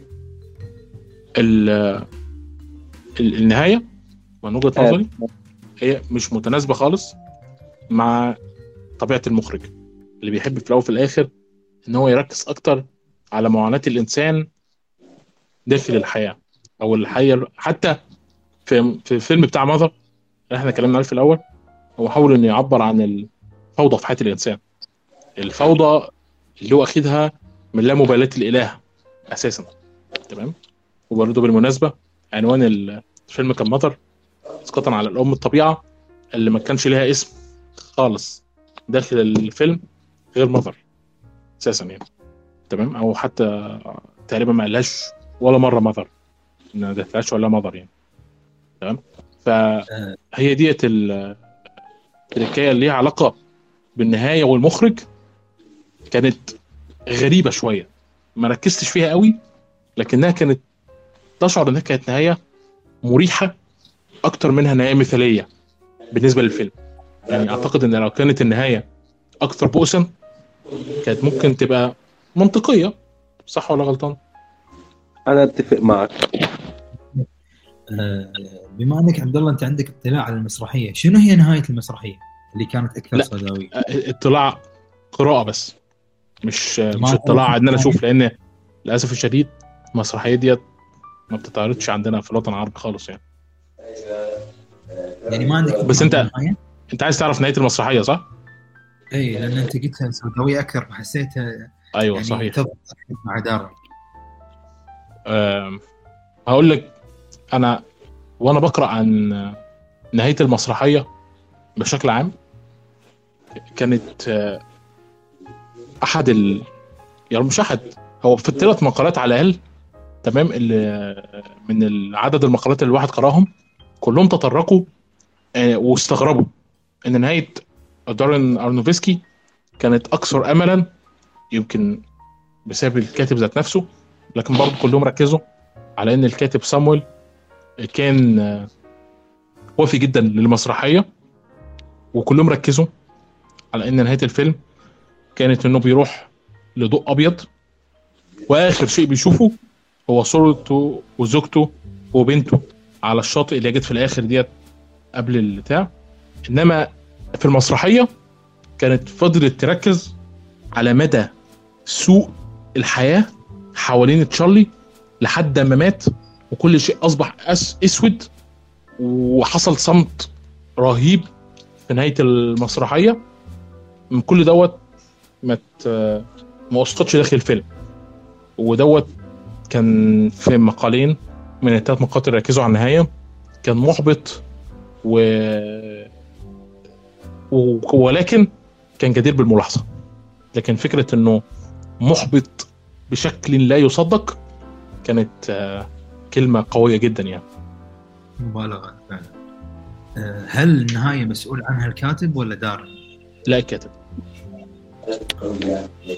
يعني من دارني دخل فيها على الأقل هالنقطة. بس هو لما جاب صامويل كان اداله الحريه كامله, يعني اداله الحريه الكامله. انا برايي انه من الاحسن هيك عباد يمكن صح ما عجبت ناس, بس الشريحه العامه الكبيره حتكون راضيه لانه معظمهم ما شافوا المسرحيه. يعني انا بالنسبه لي كمشاهد عادي انا بشوفها النهايه احسن انه ما يشوفوا يضطر ينزلوا لنهايه اكثر سوداويه بالنظر لالي مثلا ولفئه كبيره من العالم. فبرايي لا خطوه صح ذكيه. بدي اسالك كيف كانت راي الناس اللي شافوا المسرحيه على النهايه؟ هي عجبتهم ولا المسرحيه حققت نجاح غير طبيعي؟ انا ما قراتش مقاله عن المسرحيه وما كانش بيمجد فيها خالص, لدرجه ان انا في المقال الثاني كنت مليت, قفلت المقال في نصه. يعني آه. مفيش فروقات كبيره ما بين المسرحيه وما بين الفيلم حرفيا, المشكله الاكبر في النهايه بس. اه اوكي لا لا ده هيك ما بعرف. تمام بصوا آه في حاله غموض شويه تمام داخل الفيلم على طبيعه الاحداث ذات نفسها. تمام عنوان الفيلم كان ذا ويل اللي هو الحوت اللي هو في داخل المقاله موبي ديك. لازم نفهم ان موبي ديك عنده تمثيل سريالي تمام بالنسبه لل...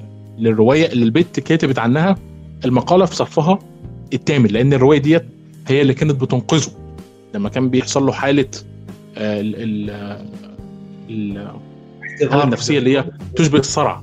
انا مش عارف اوصفها للامانه لان برضو دي من الحاجات اللي انا ما فهمتهاش داخل الفيلم. يعني هل دي حاله نفسيه لانها لو ما كانتش جسديه فهي نفسيه, لانه هدا لما سمع الكلام او لما قرأ لنفسه ده اللي انا فهمته.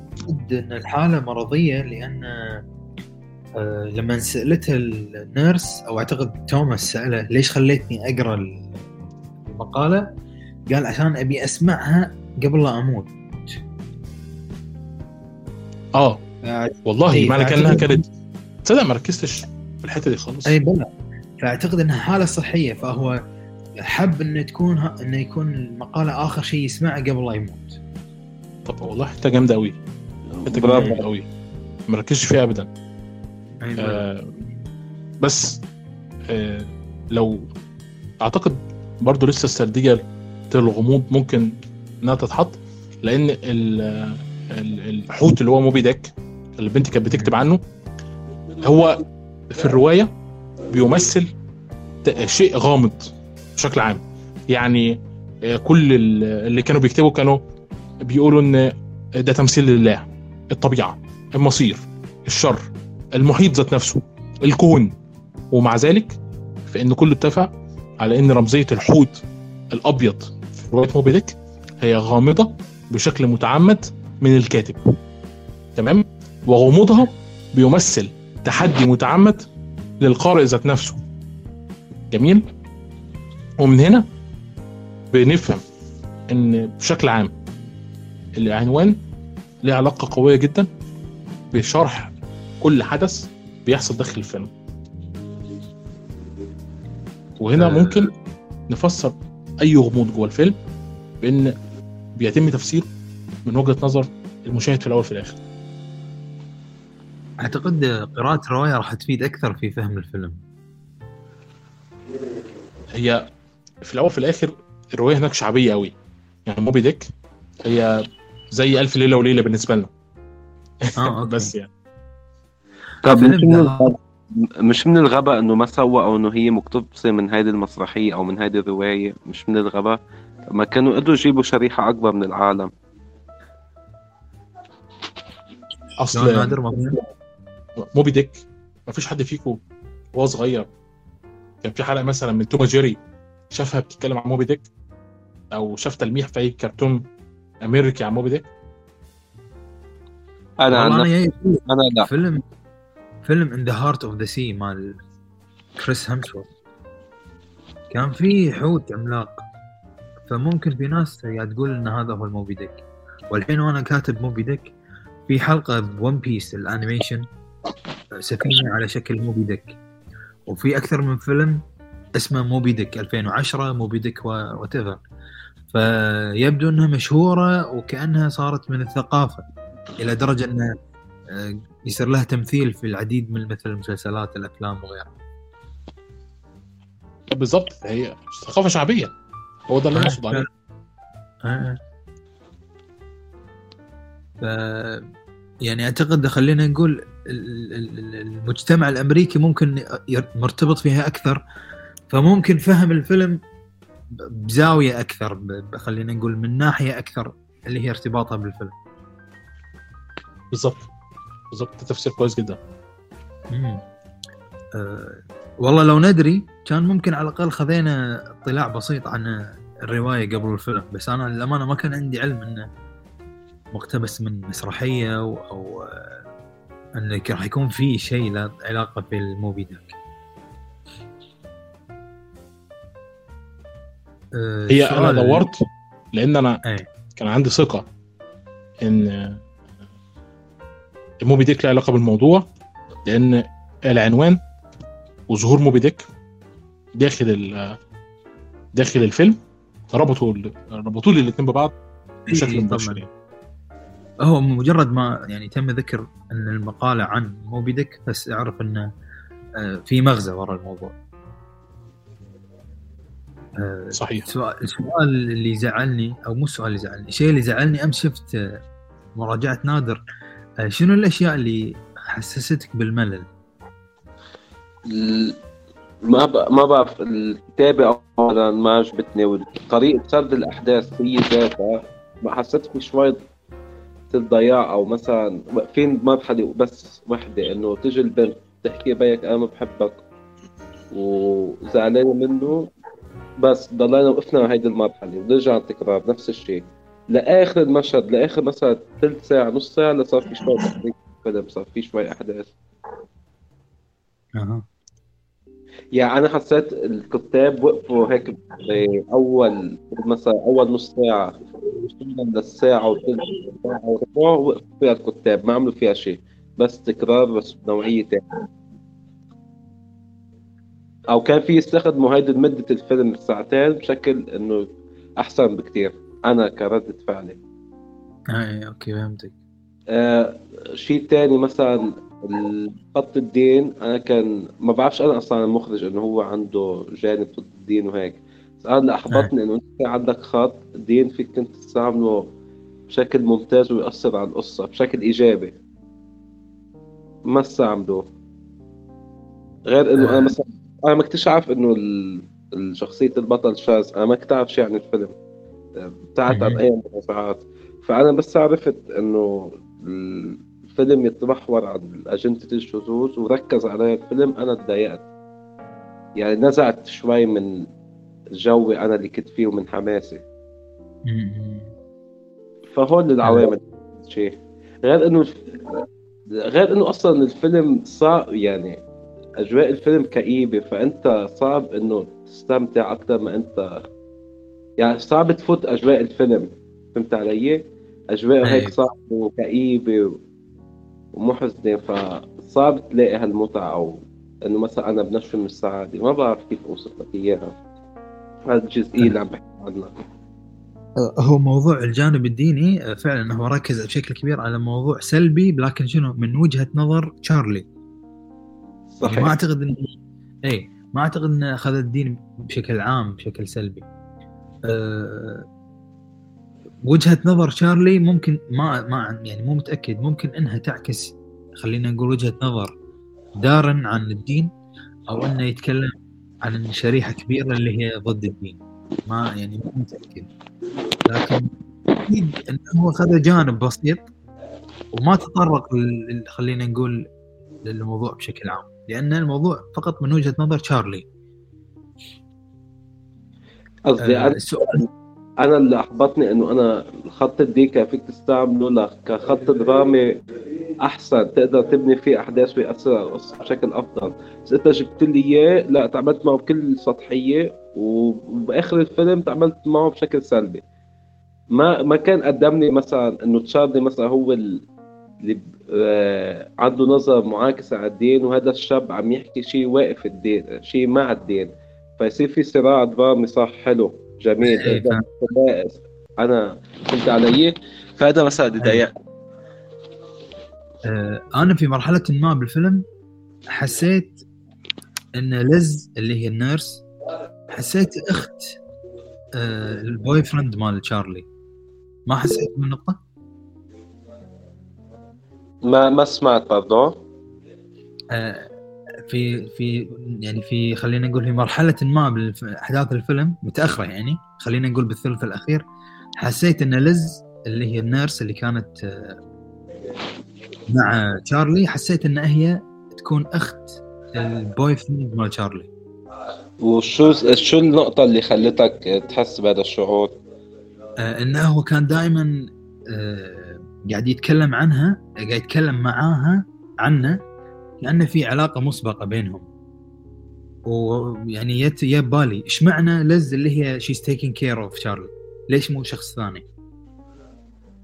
ففي نقطة مع الأسف إنه ما حب ما يعني ما ذك خلينا نقول مو مسجلها عندي. آه كان في نقطة مثل تلميحة حسيت إن آه ممكن إن هي تعرف الشخص بشكل أعمق من إنه مجرد سامع كلام من Charlie. طب ما كان لو ما لو حقك لو كلامك صحيح كان كان شكل جدا إيجابي أثرت على الفيلم هذه النقطة، أو كان من قدر من خلالها يعمل خط حلو أحداث. أي جدا لو كان صح ممكن لو كان فيها توضيح أكثر إذا كانت النقطة صحيحة يعني كان ممكن أثر بشكل حلو. أه.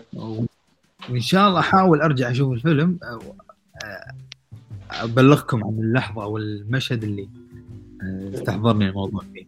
بس استغربت من شيء، آه شنو سبب آه يأس الأم من البنت إلي زائد آه طريقة إلي في خلينا نقول السخرية من الناس اللي هي تصوير مثلا تشارلي وشي بوست على فيسبوك.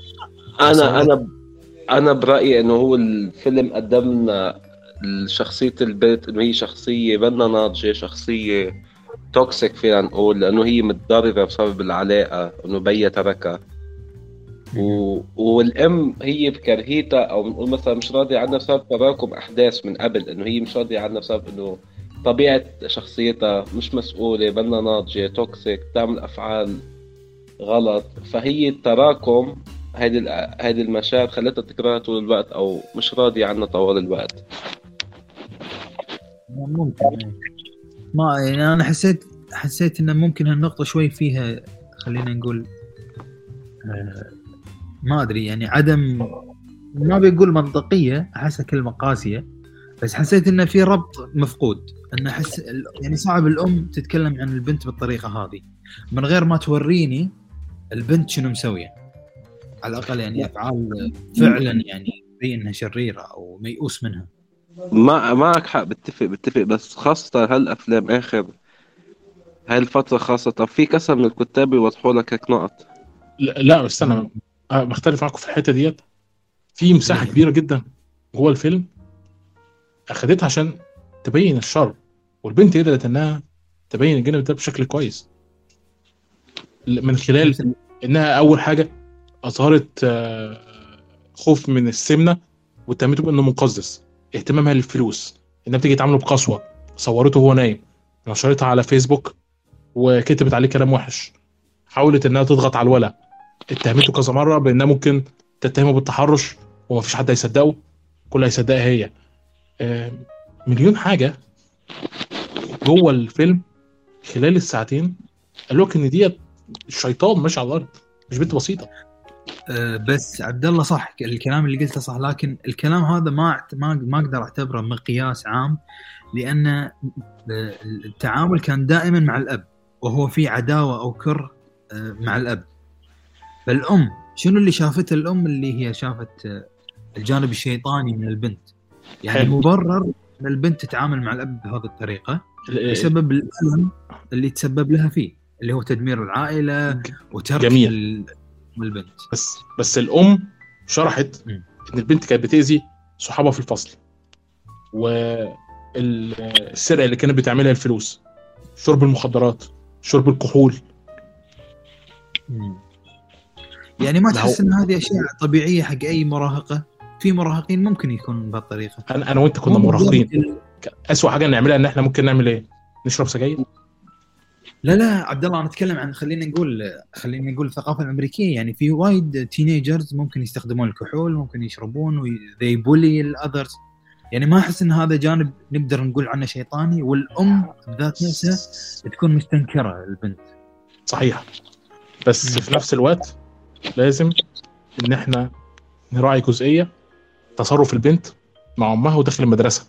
ما هو تصرف البنت داخل المدرسه لو كان بهذا السوء، فدي الدائره الوحيده خارج عائلتها اللي ممكن تتصرف فيها اساسا اساسا. مش معقول ان انا امسك ميه نار اروح ارميها على واحد مثلا وازعل في الاخر لما يجي لي فصل ولا تم تمرين الاستاذ سيد. او الامان انا ترى حسيت، يعني خلينا نقول حسيت بشيء بالجانب هذا من طريقه تعاملها مع الاب ومن طريقه تعاملها مع توماس، بس مو بشكل واضح لانك حسيت في انجذاب منها حق توماس. بس انت آه. بس انت وانت بتتفرج على الفيلم حاسس انه بيخدعك، اللي هو شويه تحس ان البنت ديت ممكن تكون طيبه من جوه، وشويه تحس لا ده هي شر آه. متجسد، والوحيد اللي شاف الخير هو اللي عايز يخدع نفسه ويشوف الخير فيها. هاي بتفق معاك مية بالمية طول الفيلم. انا مش منه مش فاهم تبدا، يعني من مش فاهم انا مشاعرها تجاه افعالها، او ما بتفهم هي بدها تساعدك منيحة شريرة. هي لا أول الفيلم مثلا شو إجت عن بيا، ليك عم تعمل طبلة شو هي إجت عن بيا. طول الفيلم هيك بتحس فيه بتقدر تفهم الشخصية، وهذا شيء غابة من الكتاب ماشي ضايقني. في تضارب بالمشاعر عند البنية، وأعتقد هذه كانت نقطة حلوة علشان نصدق الأب لما يقول إن في خير داخل البنت هذا، لأنه قاعد يعطيك لمحات من الخير لكن أنت مو متأكد منها، حاسس فيها. فلما الأب يسقط عليها إن لا she's good she's trying to help، لا تصدق أو تقتنع. يعني صحيح معك حق. آه في بقى شوية تفاصيل ظريفة كده تعالوا مم. نحكي عنها قبل ما احنا نبدأ نختم. ال آه انت تعرفوا فريزر أخذ الدور ازاي ولا لا؟ لا أنا لا. تمام. هو دارن كان بيحاول ينتج الفيلم مش يخرجه، خد بالكم، هو ينتج الفيلم، لأن بقاله من بعد ماذر انتج أفلام كتير، يعني حوالي منهم فيلم الممرض القاتل المتسلسل دوت على نتفليكس السنة اللي فاتت. اه جود نيرس. اه جود نيرس من هو انتجه، خد بالك. هو بقاله أكتر من عشر سنين، حوالي اتناشر سنة بيحاول انه ينتج الفيلم ده، بيلف على جميع استوديوهات هوليوود عشان عايز ينتج الفيلم ده. حلو. وهو بيدور على ممثل عشان يصور تشارلي بعد ما حصل آه على الموافقة من إيه أربعة وعشرين. دور على ممثلين كتير جدا، لكن بالحظ شاف مقطع دعائي لفيلم سنة ألفين وستة آه اسمه Journey to the End of the Night. ده فيلم جريمة وثارة مستقل، تمام، من بطولة براندر فريزر، وانا شخصيا ما شفتوش بالمناسبة. لما شافه في ال... ايه ما يعتبر الجزء الجزء القديم حق فيلم ذا روك الجديد. آه لا ما اعرفش ما اعرفش خالص. آه هو شاف ال...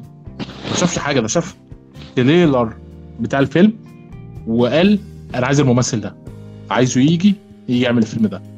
يعني الفكرة آه الفيلم ده اتصور في تسعة وعشرين يوم بالضبط، من تمانية مارس ل سبعة ابريل ألفين وواحد وعشرين. آه في مرحلة من المراحل كان اللي هيقوم ببطولة الفيلم دوت هو جيمس كوردن اللي انت تعرفه، اللي هو ممثل الكوميدي، واللي كان هيخرج الفيلم هو توم فورد. انت تعرف جيمس كوردن صح؟ ايه آه هو اللي كان هيقوم ببطولة الفيلم، لكن المخرج ايه؟ اعتقد ان الدور لا ي... ابدا على جيمس كوردن صح؟ ايه مش متخيل خالص. المخرج توم فورد كان هياخد الفيلم ويخرجه. هو مخرج ذا جريت جاتسبي صح؟ آه اعتقد اه هو آه مشهور. الفيلم مشهور تفتكر؟ اه نوكتيرنال انيمالز. فيلم انيمالز اسمه نوكتيرنال انيمال نوكتيرنال انيمال. لا للاسف ما... لا مو معقوله. اكيد تعرف عبد الله. آه لا ما ما شفتوش ما شفتوش للاسف. لا هذا فيلم رائع يحتاج حلقه. والله اسمه ما هتخليني ليه؟ طيب انا زي ما يعني فكره ما تخليش احس بال صدقني زعل ان انا ما شفتش الفيلم. مش هتندم لو شفته. هو بشكل عام اه ده واحد من افلامه المشهوره جدا لان ال... انا عرفته من الفيلم فقط. عرفته من الفيلم اللي هو نوكتورال انيمال نوكتورنال انيمال زي يعني توم فورد انا اللي عارفه بيرفيومز بس. آه لكن الصدمت هو اه ما هو كان هو تبع لما اتذكر مدير ابداعي في جوتشي و آه. اسمه ايه يوفيس سانتل آه لورنت اللي هي يو اس. اه اوكي اوكي اي عرفتها. لكنه لاحقا استقال وعمل البراند بتاعه هو. اه اوكي. وبالنسبه حق آه. الكاستنج مال براندن فريزر بس مجرد راح انه اقتنع فيه دارن اه والله وجابوا للفيلم. بس انت آه، تعرف فورد ساب اخراج الفيلم ازاي؟ لا شلون؟ آه، اختلافات ابداعيه ما بينه وما بين آه، سامويل دي هانتر. اوكي الكاتب اه, آه، فارنوفسكي كان ما كانش عنده خيارات كتير. راح كلم جورج كلوني كان عايز يخرج الفيلم. جورج كلوني فكر ورفض فقرر بقى ساعتها أرنوفسكي ان هو هيصور الفيلم. تشعر كده ان غصب عنه صور الفيلم كلم ثلاث مخرجين ولا حاجه عشان يخرج الفيلم. it makes sense ان تحس ان it's not أرنوفسكي يعني. ايوه بالظبط الله عليك. أيوة. هو مش أرنوفسكي فعلا. أيوة. انت تعرف ان يعني هو اساسا الحاجات اللي انا بستغربها ان توم فورد ملوش غير ثلاث افلام تقريبا يعني. تدور كده ما مفيش ملوش غير ثلاث افلام حرفيا مفيش حاجه. لا لا صح فعلا. حتى في احسن الاحوال يعني ثلاث افلام اللي هو اخرجهم ثلاث افلام اللي هو انتجهم هم الثلاث افلام آه اللي هو عملهم في حياته بس. وكان في ما بينهم مسافات اللي هو ألفين وتسعة ألفين وستاشر وطبعا آه في فيلم آه كانت سنة ألفين وسبعتاشر بس انا ما سمعتش عنه برضه في حياتي ابدا. لكن للامانه سينجل مان الفيلم اللي عمله اللي انا كنت ناوي اتفرج عليه دوت لسه لحد دلوقتي ناوي اتفرج عليه. واحده من الافلام اللي نقاد كتير جدا بيشكروا فيها يعني. اوه لكن تصدق ان الفيلم ده اتعمل في ساعتين اتعمل في تسعة وعشرين يوم بس بس والله بصراحه. لا في فيلم قبل فتره كان نفس الموضوع ان مصورينه بمده جدا قصيره. غالبا افلام ايه أربعة وعشرين بتتصور في مده قصيره عشان الفلوس ما بيصرفوش كتير. اغلى فيلم صرفوا عليه في حياتهم تقريبا كان قبل التضخم كان أربعة وثلاثين مليون. هو إفروير؟ لا إفروير خمسة وعشرين أربعة وثلاثين كان فيلم لجورج واشنطن. جورج واشنطن مش جورج واشنطن دينزل واشنطن دينزل اوكي. اللي هو الفيلم شو اسمه كان بيتكلم على ماكبث ذا تراجيدي اوف ماكبث تقريبا. هذا هذا قبل سنه او سنتين بالظبط. كان عاجبني جدا للامانه. البادجت من ماكبث اكثر من everywhere everything. اه بالظبط وده منطقي على فكره. ليش بسبب ال بسبب ال هي الافلام التاريخيه كده كده بشكل عام بسبب الازياء والاماكن صح. تبقى الفلوس بتاعتها اعلى بكتير من اي فيلم تاني. ده كان شيء اساسي. اي اربعة وعشرين ان الاديتورز اعتقد ماني غلطان الاديتورز مالت فيلم everywhere مو دارسين ما عندهم شهاده لا لا خالص هي ما يوتيوبر يعني اه بالظبط. على فكره انا انا ما يعني ما فيش حد لسه متمسك بالشهادات الجامعيه قوي غير في الدول اللي عندها بيروقراطيه شديده في اختيار الموظفين زي الدول العربيه. مش برضو مش مش جلد ذات يعني عشان بس يعني مظلم لا اكيد اه لكن احنا لسه ما عندناش معايير بشكل عام قويه لاختيار الوظائف بسبب ان القطاع الخاص هو غالبا اللي بياخد المبادره في الحاجات دي. القطاع الخاص عندنا ضعيف تاثيره ضعيف جدا مش قوي. فلو ما عندكش قطاع خاص بياخد المبادره في الحاجات اللي زي دي فالقطاع العام عمره ما هياخد المبادره هو كمان مستحيل.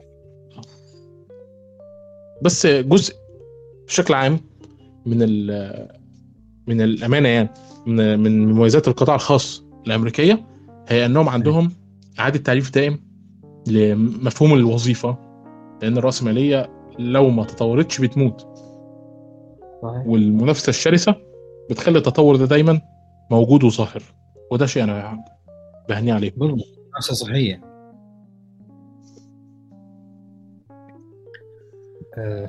مزه. أه، كم قيمت انت عبد عبد الله؟ ثمانية من عشرة. اه شنو اللي ما عجبك بالفيلم غير الاجنده؟ نهايه ما شدتنيش. اوكي أه، حسيت ان في اسئله كتير اتطرحت وما كانش في اجابه عليها. يعني تركيز البطل الاساسي على الإجابات داخل الفيلم غير الأسئلة اللي بتطرح من أساسه. لما توماس كان بيتكلم معاه على موضوع الدين وكده هو ما جاوبش عليه حتى إجابة شافية لما كان بيواجهه. لا هو الأول ركز هي سعادته ده اللي كان عايز يركز عليه ليه لأن ده كان همه الشغل النهاية ثم لفله لاحقا لما الولا فضل مركز وبدأ يواجهه بقى. بس حتى كانت المواجهة وهنا وضعيفة في طريقة الأخذ والرد اللي كانت كلها معتمدة على فكرة الحب يا راجل. اي حتى شارلي ركز بشكل كبير انه والله الدين هو اللي ذبح الماي باي فريند ومع السلام هذه نتيجة الدين. اي الله عليك اللي هو مفيش اللي هي استسهال بشكل مبالغ فيه فعلا. فللأمانة زعلني جدا يعني في في في حاجات كتير زي كده. برضو لما دخل الأوضة بتاعة البوي فريند بتاعته كان في تفاصيل كتير كنا احنا متشوقين نعرفها زي اللي مكتوب في البايبل مثلا زي المكتوب في الورقة الملاحظة الصغيرة زي ان احنا نتعرف عليه بشكل اعمق. لكن ده كان من الجوانب الغامضة اللي ذا ويل بشكل عام آه العنوان يعني بي بيلمح لنا ليها. في غموض كتير في الاحداث بس والله في غموض لحد ان انا افهمه كشيء سريالي وفي غموض ما بعد الخط دوت لا ده حضرتك ده انت بتستهبل عليا انت مش ب... ده مش سريالي خالص. صحيح صحيح وهو دوت ال... المشاكل بتاعه الفيلم. الفيلم دوت نفس تقييم ذا صن عندي يعني ذا صن تق... اي اوكي تقييمه ثمانية من عشرة برضو بالرغم من ان كل المشاكل اللي فيه الا ان الاثنين من وجهة نظري بيمثلوا قيمة متشابهة في الطرح اللي هم عايزين يقدموه وكلهم فيهم تقريبا نفس العيوب الا ان ذا صن فيه عيوب شو... زياده شويه الا انهم فيهم برضه عيوب واضحه قوي بتخل بمفهوم القصه بشكل عام. للاسف زي ما نادر قال كنت عايز اقولها له في الاخر يعني في فعلا فرص ضائعه داخل الفيلم ده كان ممكن تبقى افضل واعتقد ان الفيلم ما كانش هيقف على عشرين دقيقة زياده او عشر دقائق زياده تاخد فيهم الاحداث بشكل افضل بكتير يعني. اي ديتيل كان يعني شيء جميل لو تتطرق لبعض التفاصيل بشكل اكثر. خلينا نقول عشان اشباع ال... خلينا تجربه المشاهد. واحد كمان افرق الشخصيات اللي قدامك. يعني شخصيه زي النيرس ما اخدتش، انا مش عارف هي جايه ليه. ساعات بسال نفسي يعني انت غير ممثله مش سيئه خالص على فكره، انا شفتها في زامينيو آه برضو، في زامينيو كانت متحجمه لكن في الفيلم ده كان عندها مساحه، ورغم كانت حجمت المساحه دي انت شايف فرصه المساحه بتاعتها لكن هي مش قادره تاخدها. وغالبا لما بيجي الممثل فرصه المساحه دي بيستغلها على طول، لو هي ما استغلتهاش فدي اوامر بشكل مشدد من المخرج ما تعديش على مساحه دورك، رغم انها كانت ممكن تدي وتبدع وتواضح جدا لما كانت متاثره في ال في ال في مواجهه تشارلي لما عرفت انه معاه فلوس ومية وعشرين ألف دولار حتى بالنسبه للامريكان مش مبلغ قليل خالص ابدا ابدا. ده كمان ليها ماضي، اخوها، عيلتها، افكارها في الحياه، كل ده ما فيش اي نوع من انواع الاطلاع على طبيعه الشخصيه دي. في جد بهته ضعيفه مهمه انت حاسس باهميتها بس ما فيش ليها وجود، الكاميرا ما بتروحلاش. دي كانت واحده برضو يعني واحد مش لو طلع هيسفل في اول فيلم وهيديله ستة من عشرة، فبلاش تقلب الموضوع. لا بس لها مستقبل ممتاز. مين هي؟ ايه امم لو خدت فرصتها ممكن تبدع بشكل اكبر. هي اخذت فرصتين السنه دي ما ابدعتش في ولا واحده فيهم، يعني لو كنت شوف هي ممكن ما ابدعت لكن انا حسيت ان ان هي عندها شيء، شخصيه ممثله يعني ما ادري لها أيوة. كاركتر معين خصوصا اليمنيه تحس ان عندها يعني مجرد قله المشاهد لكنها تجذب انتباهك تخليك تشعر انها مهمه. اي فعلا يعني لها مكانه لكن بالحقيقه هي دورها بسيط يعني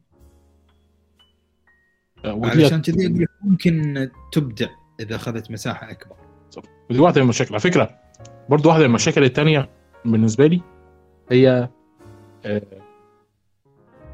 واحده من المشاكل الثانيه بالنسبه لي هي الطلاب، دورهم ضئيل وبالرغم من انه كان ممكن يكون مهم ومؤثر لكن انت جبتهم كده كحاجه توضح بيها الشخصيه الرئيسيه، مع ان كان ممكن لو كان اخدوا ثلاث أربع دقايق زياده بس للطلاب كنت هتخرج بحاجه رائعه من الجانب ده، اضافه دراميه مذهله. بالضبط هو واضح التأثير كبير. خلينا نقول ركز على برندن ونوعا ما اهمل الشخصيات.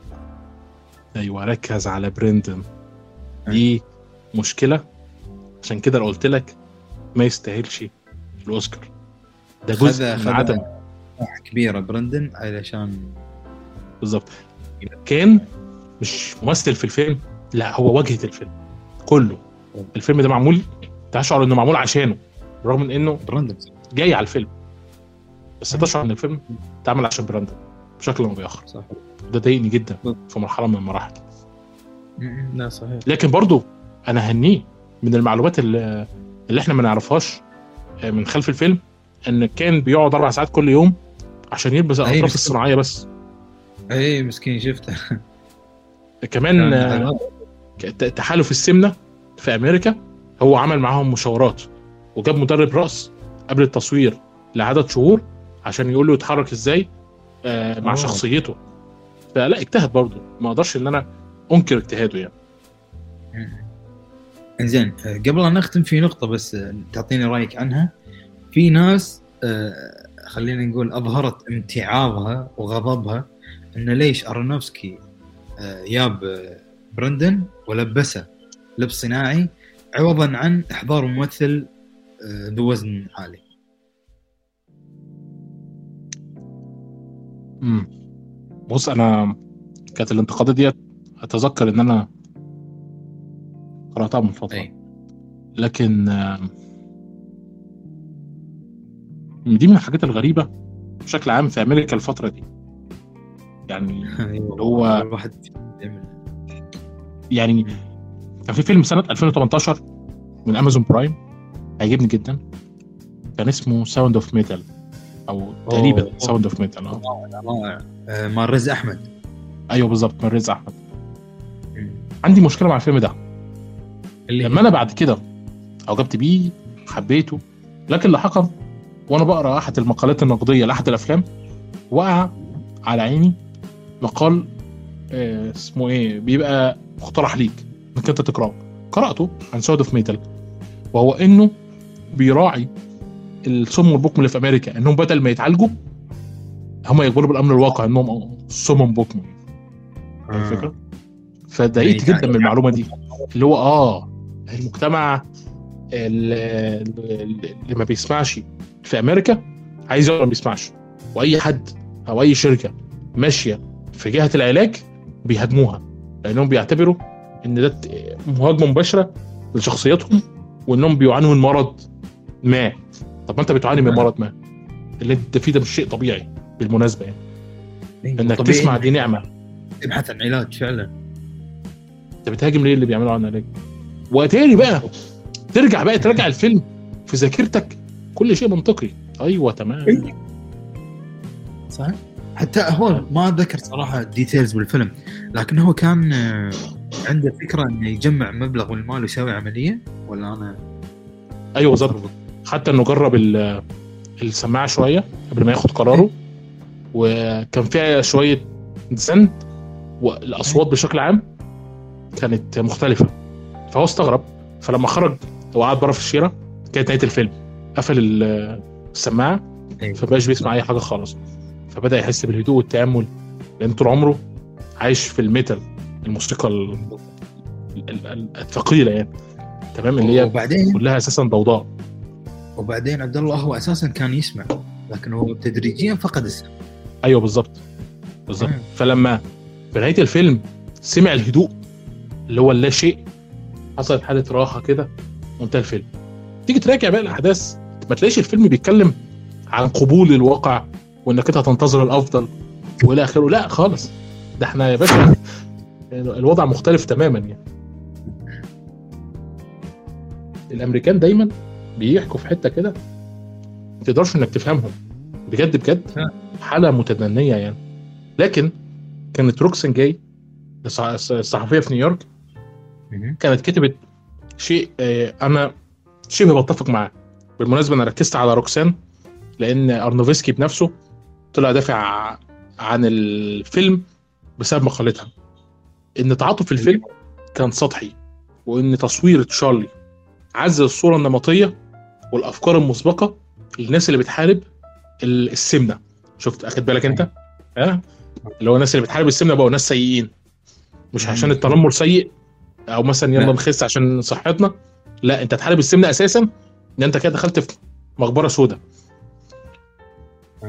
آه فالمخرج رد عليها قال لها الانتقادات لا تمثل شيء ولا معنى لها، والممثلين بيستخدموا المكياج منذ بداية التمثيل من أساسه، ودي أحد الأدوات، والجهود اللي اتعملت داخل التصوير وواقعية المونتاج لم يتم القيام بها من قبل، والأشخاص اللي بيعانوا اللي بيعانوا من السمنة بيكتبوا عموما آه إن هم نفسهم في شخصية مكتملة عايزة تعبر عنهم كشخصيات ليهم أشياء جيدة وأشياء سيئة، مش مجرد أشخاص آه اللي هو فكرة أنا عايز أدافع عن الناس السمينة فهكتب إنهم ملائكة، والتاني عايز يهاجم السمن فهكتب إنهم شياطين.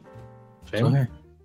آه ففي نهاية الرد بيقول فهذا الفيلم بيظهر ان ال ال الناس ال اللي بيعانوا من سمنة هم بشر مثل الجميع وبس. وقفل الرد على كده. فعجبني رده على كلامها برغم ان انا موافق شويه على ان تعاطف الفيلم كان سطحي بالمناسبه، ودي برضو احد الاشياء اللي باخدها على الفيلم. صحيح. آه يعني هو خصوصا بالافلام وصناعه الافلام انت اول شيء تدور عليه التمثيل. اذا انا ما لقيت ممثل يتقن الدور ما راح افكر انا اجيب ممثل سمين بعدين اشوف اذا يطبق يطبق الدور ولا لا. انا ادور على الممثل شاطر، نفس مثلا كولين فارل في ذا باتمان يعني هو أبدع، ما في انتقاد والله. ليش ما يجيب شخص ممتلئ علشان يمثل؟ أبو يعاني من دايل بطريق مثلا، مش عارف أقول. على مو مرة الانتقادات هذه غريبة ومو شيء غريب. الانتقادات ديت أعتقد سببها إن أفلام اللي فيها صم أو بكم أو معاقين بشكل عام بيتم استخدام أشخاص زي دول في في الأدوار بتاعتهم، فبدأت يحصل بقى موجة يلا نديهم جوائز ونسقف لهم، وأي حد يعمل غير كده هنشتمه ونلعن ستافيل أبوه. فاهم؟ التأثير هذا كان على فيلم كودا، أخذ أوسكار بالضبط.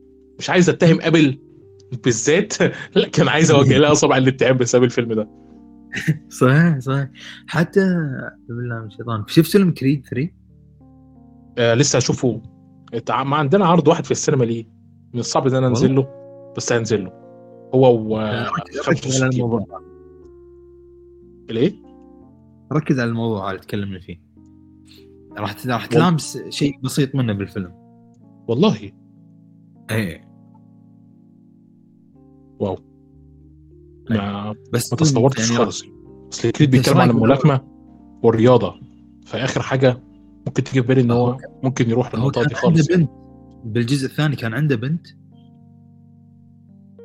ما اذكر صراحه الجزء الثاني. آه كريد كان عنده بنت اساسا بعد نهايه آه روكي. روكي ما اتفرجتش على كريد لا واحد ولا اثنين، لكن كان عندي قرار ان انا اتفرج على ثلاثه وبعد كده هروح اتفرج على واحد واثنين. أه... اوكي هنشوف شنو تجربتك. لان الترتيب غريب. آه انا بحب روكي جدا. انا عارف ان في بعض الاجزاء كانتش جميله، لكن مفيش ولا فيلم في روكي ما اثرش فيا، حتى اخر فيلم روكي. فاهم الفكره؟ آه اوكي. آه ولما عرفت انه هيظهر في كريد واحد واثنين، لكن عرفت ان الفيلم الاول والثاني بياخدوا نمط روكي بشكل عام في طريقه الاحداث. آه صعود ثم هبوط ثم حدث ثم صعود تاني ونهاية سعيدة. صحيح. يعني كنت باخد لورا سيكة كده. فاهم الفكرة؟ فالجزء الثالث الكلام النقدي اللي عليه حمسني ان انا اشوفه، وعلى هذا الاساس اشوف الثالث وارجع اشوف الاول والثاني. اهو شوف فرصة سعيدة. اي النقطة شنو لو انت شايف الاول والثاني والثالث؟ ان الثالث من اخراج مايكل بي جوردن، اول اخراج حقه على الاطلاق. مايكل بي جوردن انا متحمس. كريد هو نفس المخرج والبطل. الصراحه انا ابهرني في اخراجه، يعني كاول اخراج تحيه. فانت هم ركز على الموضوع هذا لما تشوف كريد ثري و1 و2 بلس انه حافظ. يعني بما ان المخرج تغير واول اخراج حقه، ما حسيت ان الفيلم مختلف بشكل كبير عن واحد و2. حسيته مشى على نفس النسق، فهذه الإيجابية الثانية حق الأخراج. فصراحة أحس مايكل أبدع. هل لأنه هو مخرج شاطر أو لأنه هو متقمص أو متعمق بشخصية بشكل كبير؟ ما أدري صراحة. لا لا أنا أنا واثق في مايكل لأنه هو ممثل كويس، وغالبا الممثلين الكويسين يبقوا مخرجين كويسين. أنا مبسوط بكده يعني. إن شاء الله نشوف إذا عنده تجارب أخرى ونحكم أفضل. أنا أكتر حاجة سعيد إن عالم كريد بياخد توسع جميل جدا زي عالم روكي، لكن بقى في مجال الأنمي، المسلسلات على الكل طبعا، لأنك عارف إن الحقوق كلها الأمازون برايم. يعني أي أمازون قررت أعتقد أنمي. وفي هو أصلا ترى قبل ينزل الثالث كان في مش بين أوف عن دراغو، شخصية موجودة راح تشوفها أنت. زين ما شاء الله. يبين كم كثر صار لنا؟ آه ساعتين. احنا موقتينها ساعتين ها. لا والله دائما تكون ساعتين طبعا باستثناء حلقة الأوسكار ال كانت ثلاث ساعات شوية. ثلاث أجزاء ما أدري أربع أجزاء ثلاث أجزاء. ما هو أصلا نعمل إيه يعني؟ يعني الواحد بيتكلم الكلام بياخد كلام، المعلومات كتير جدا، والنوعية دي من الأفلام دي طبيعتها، خصوصا لما الواحد بيبقى قارئ شوية عن الفيلم ومتعمق فيه والله ما... فبيبقى فيه كلام كتير بيتقال. اي هذا المساحة كبيرة حق الكلام. صح. نختم ونودع المشاهدين ونتمنى ان استمتعوا في الحلقة، واللي يشاهد فيلم The Whale يقدر يعطينا رايه.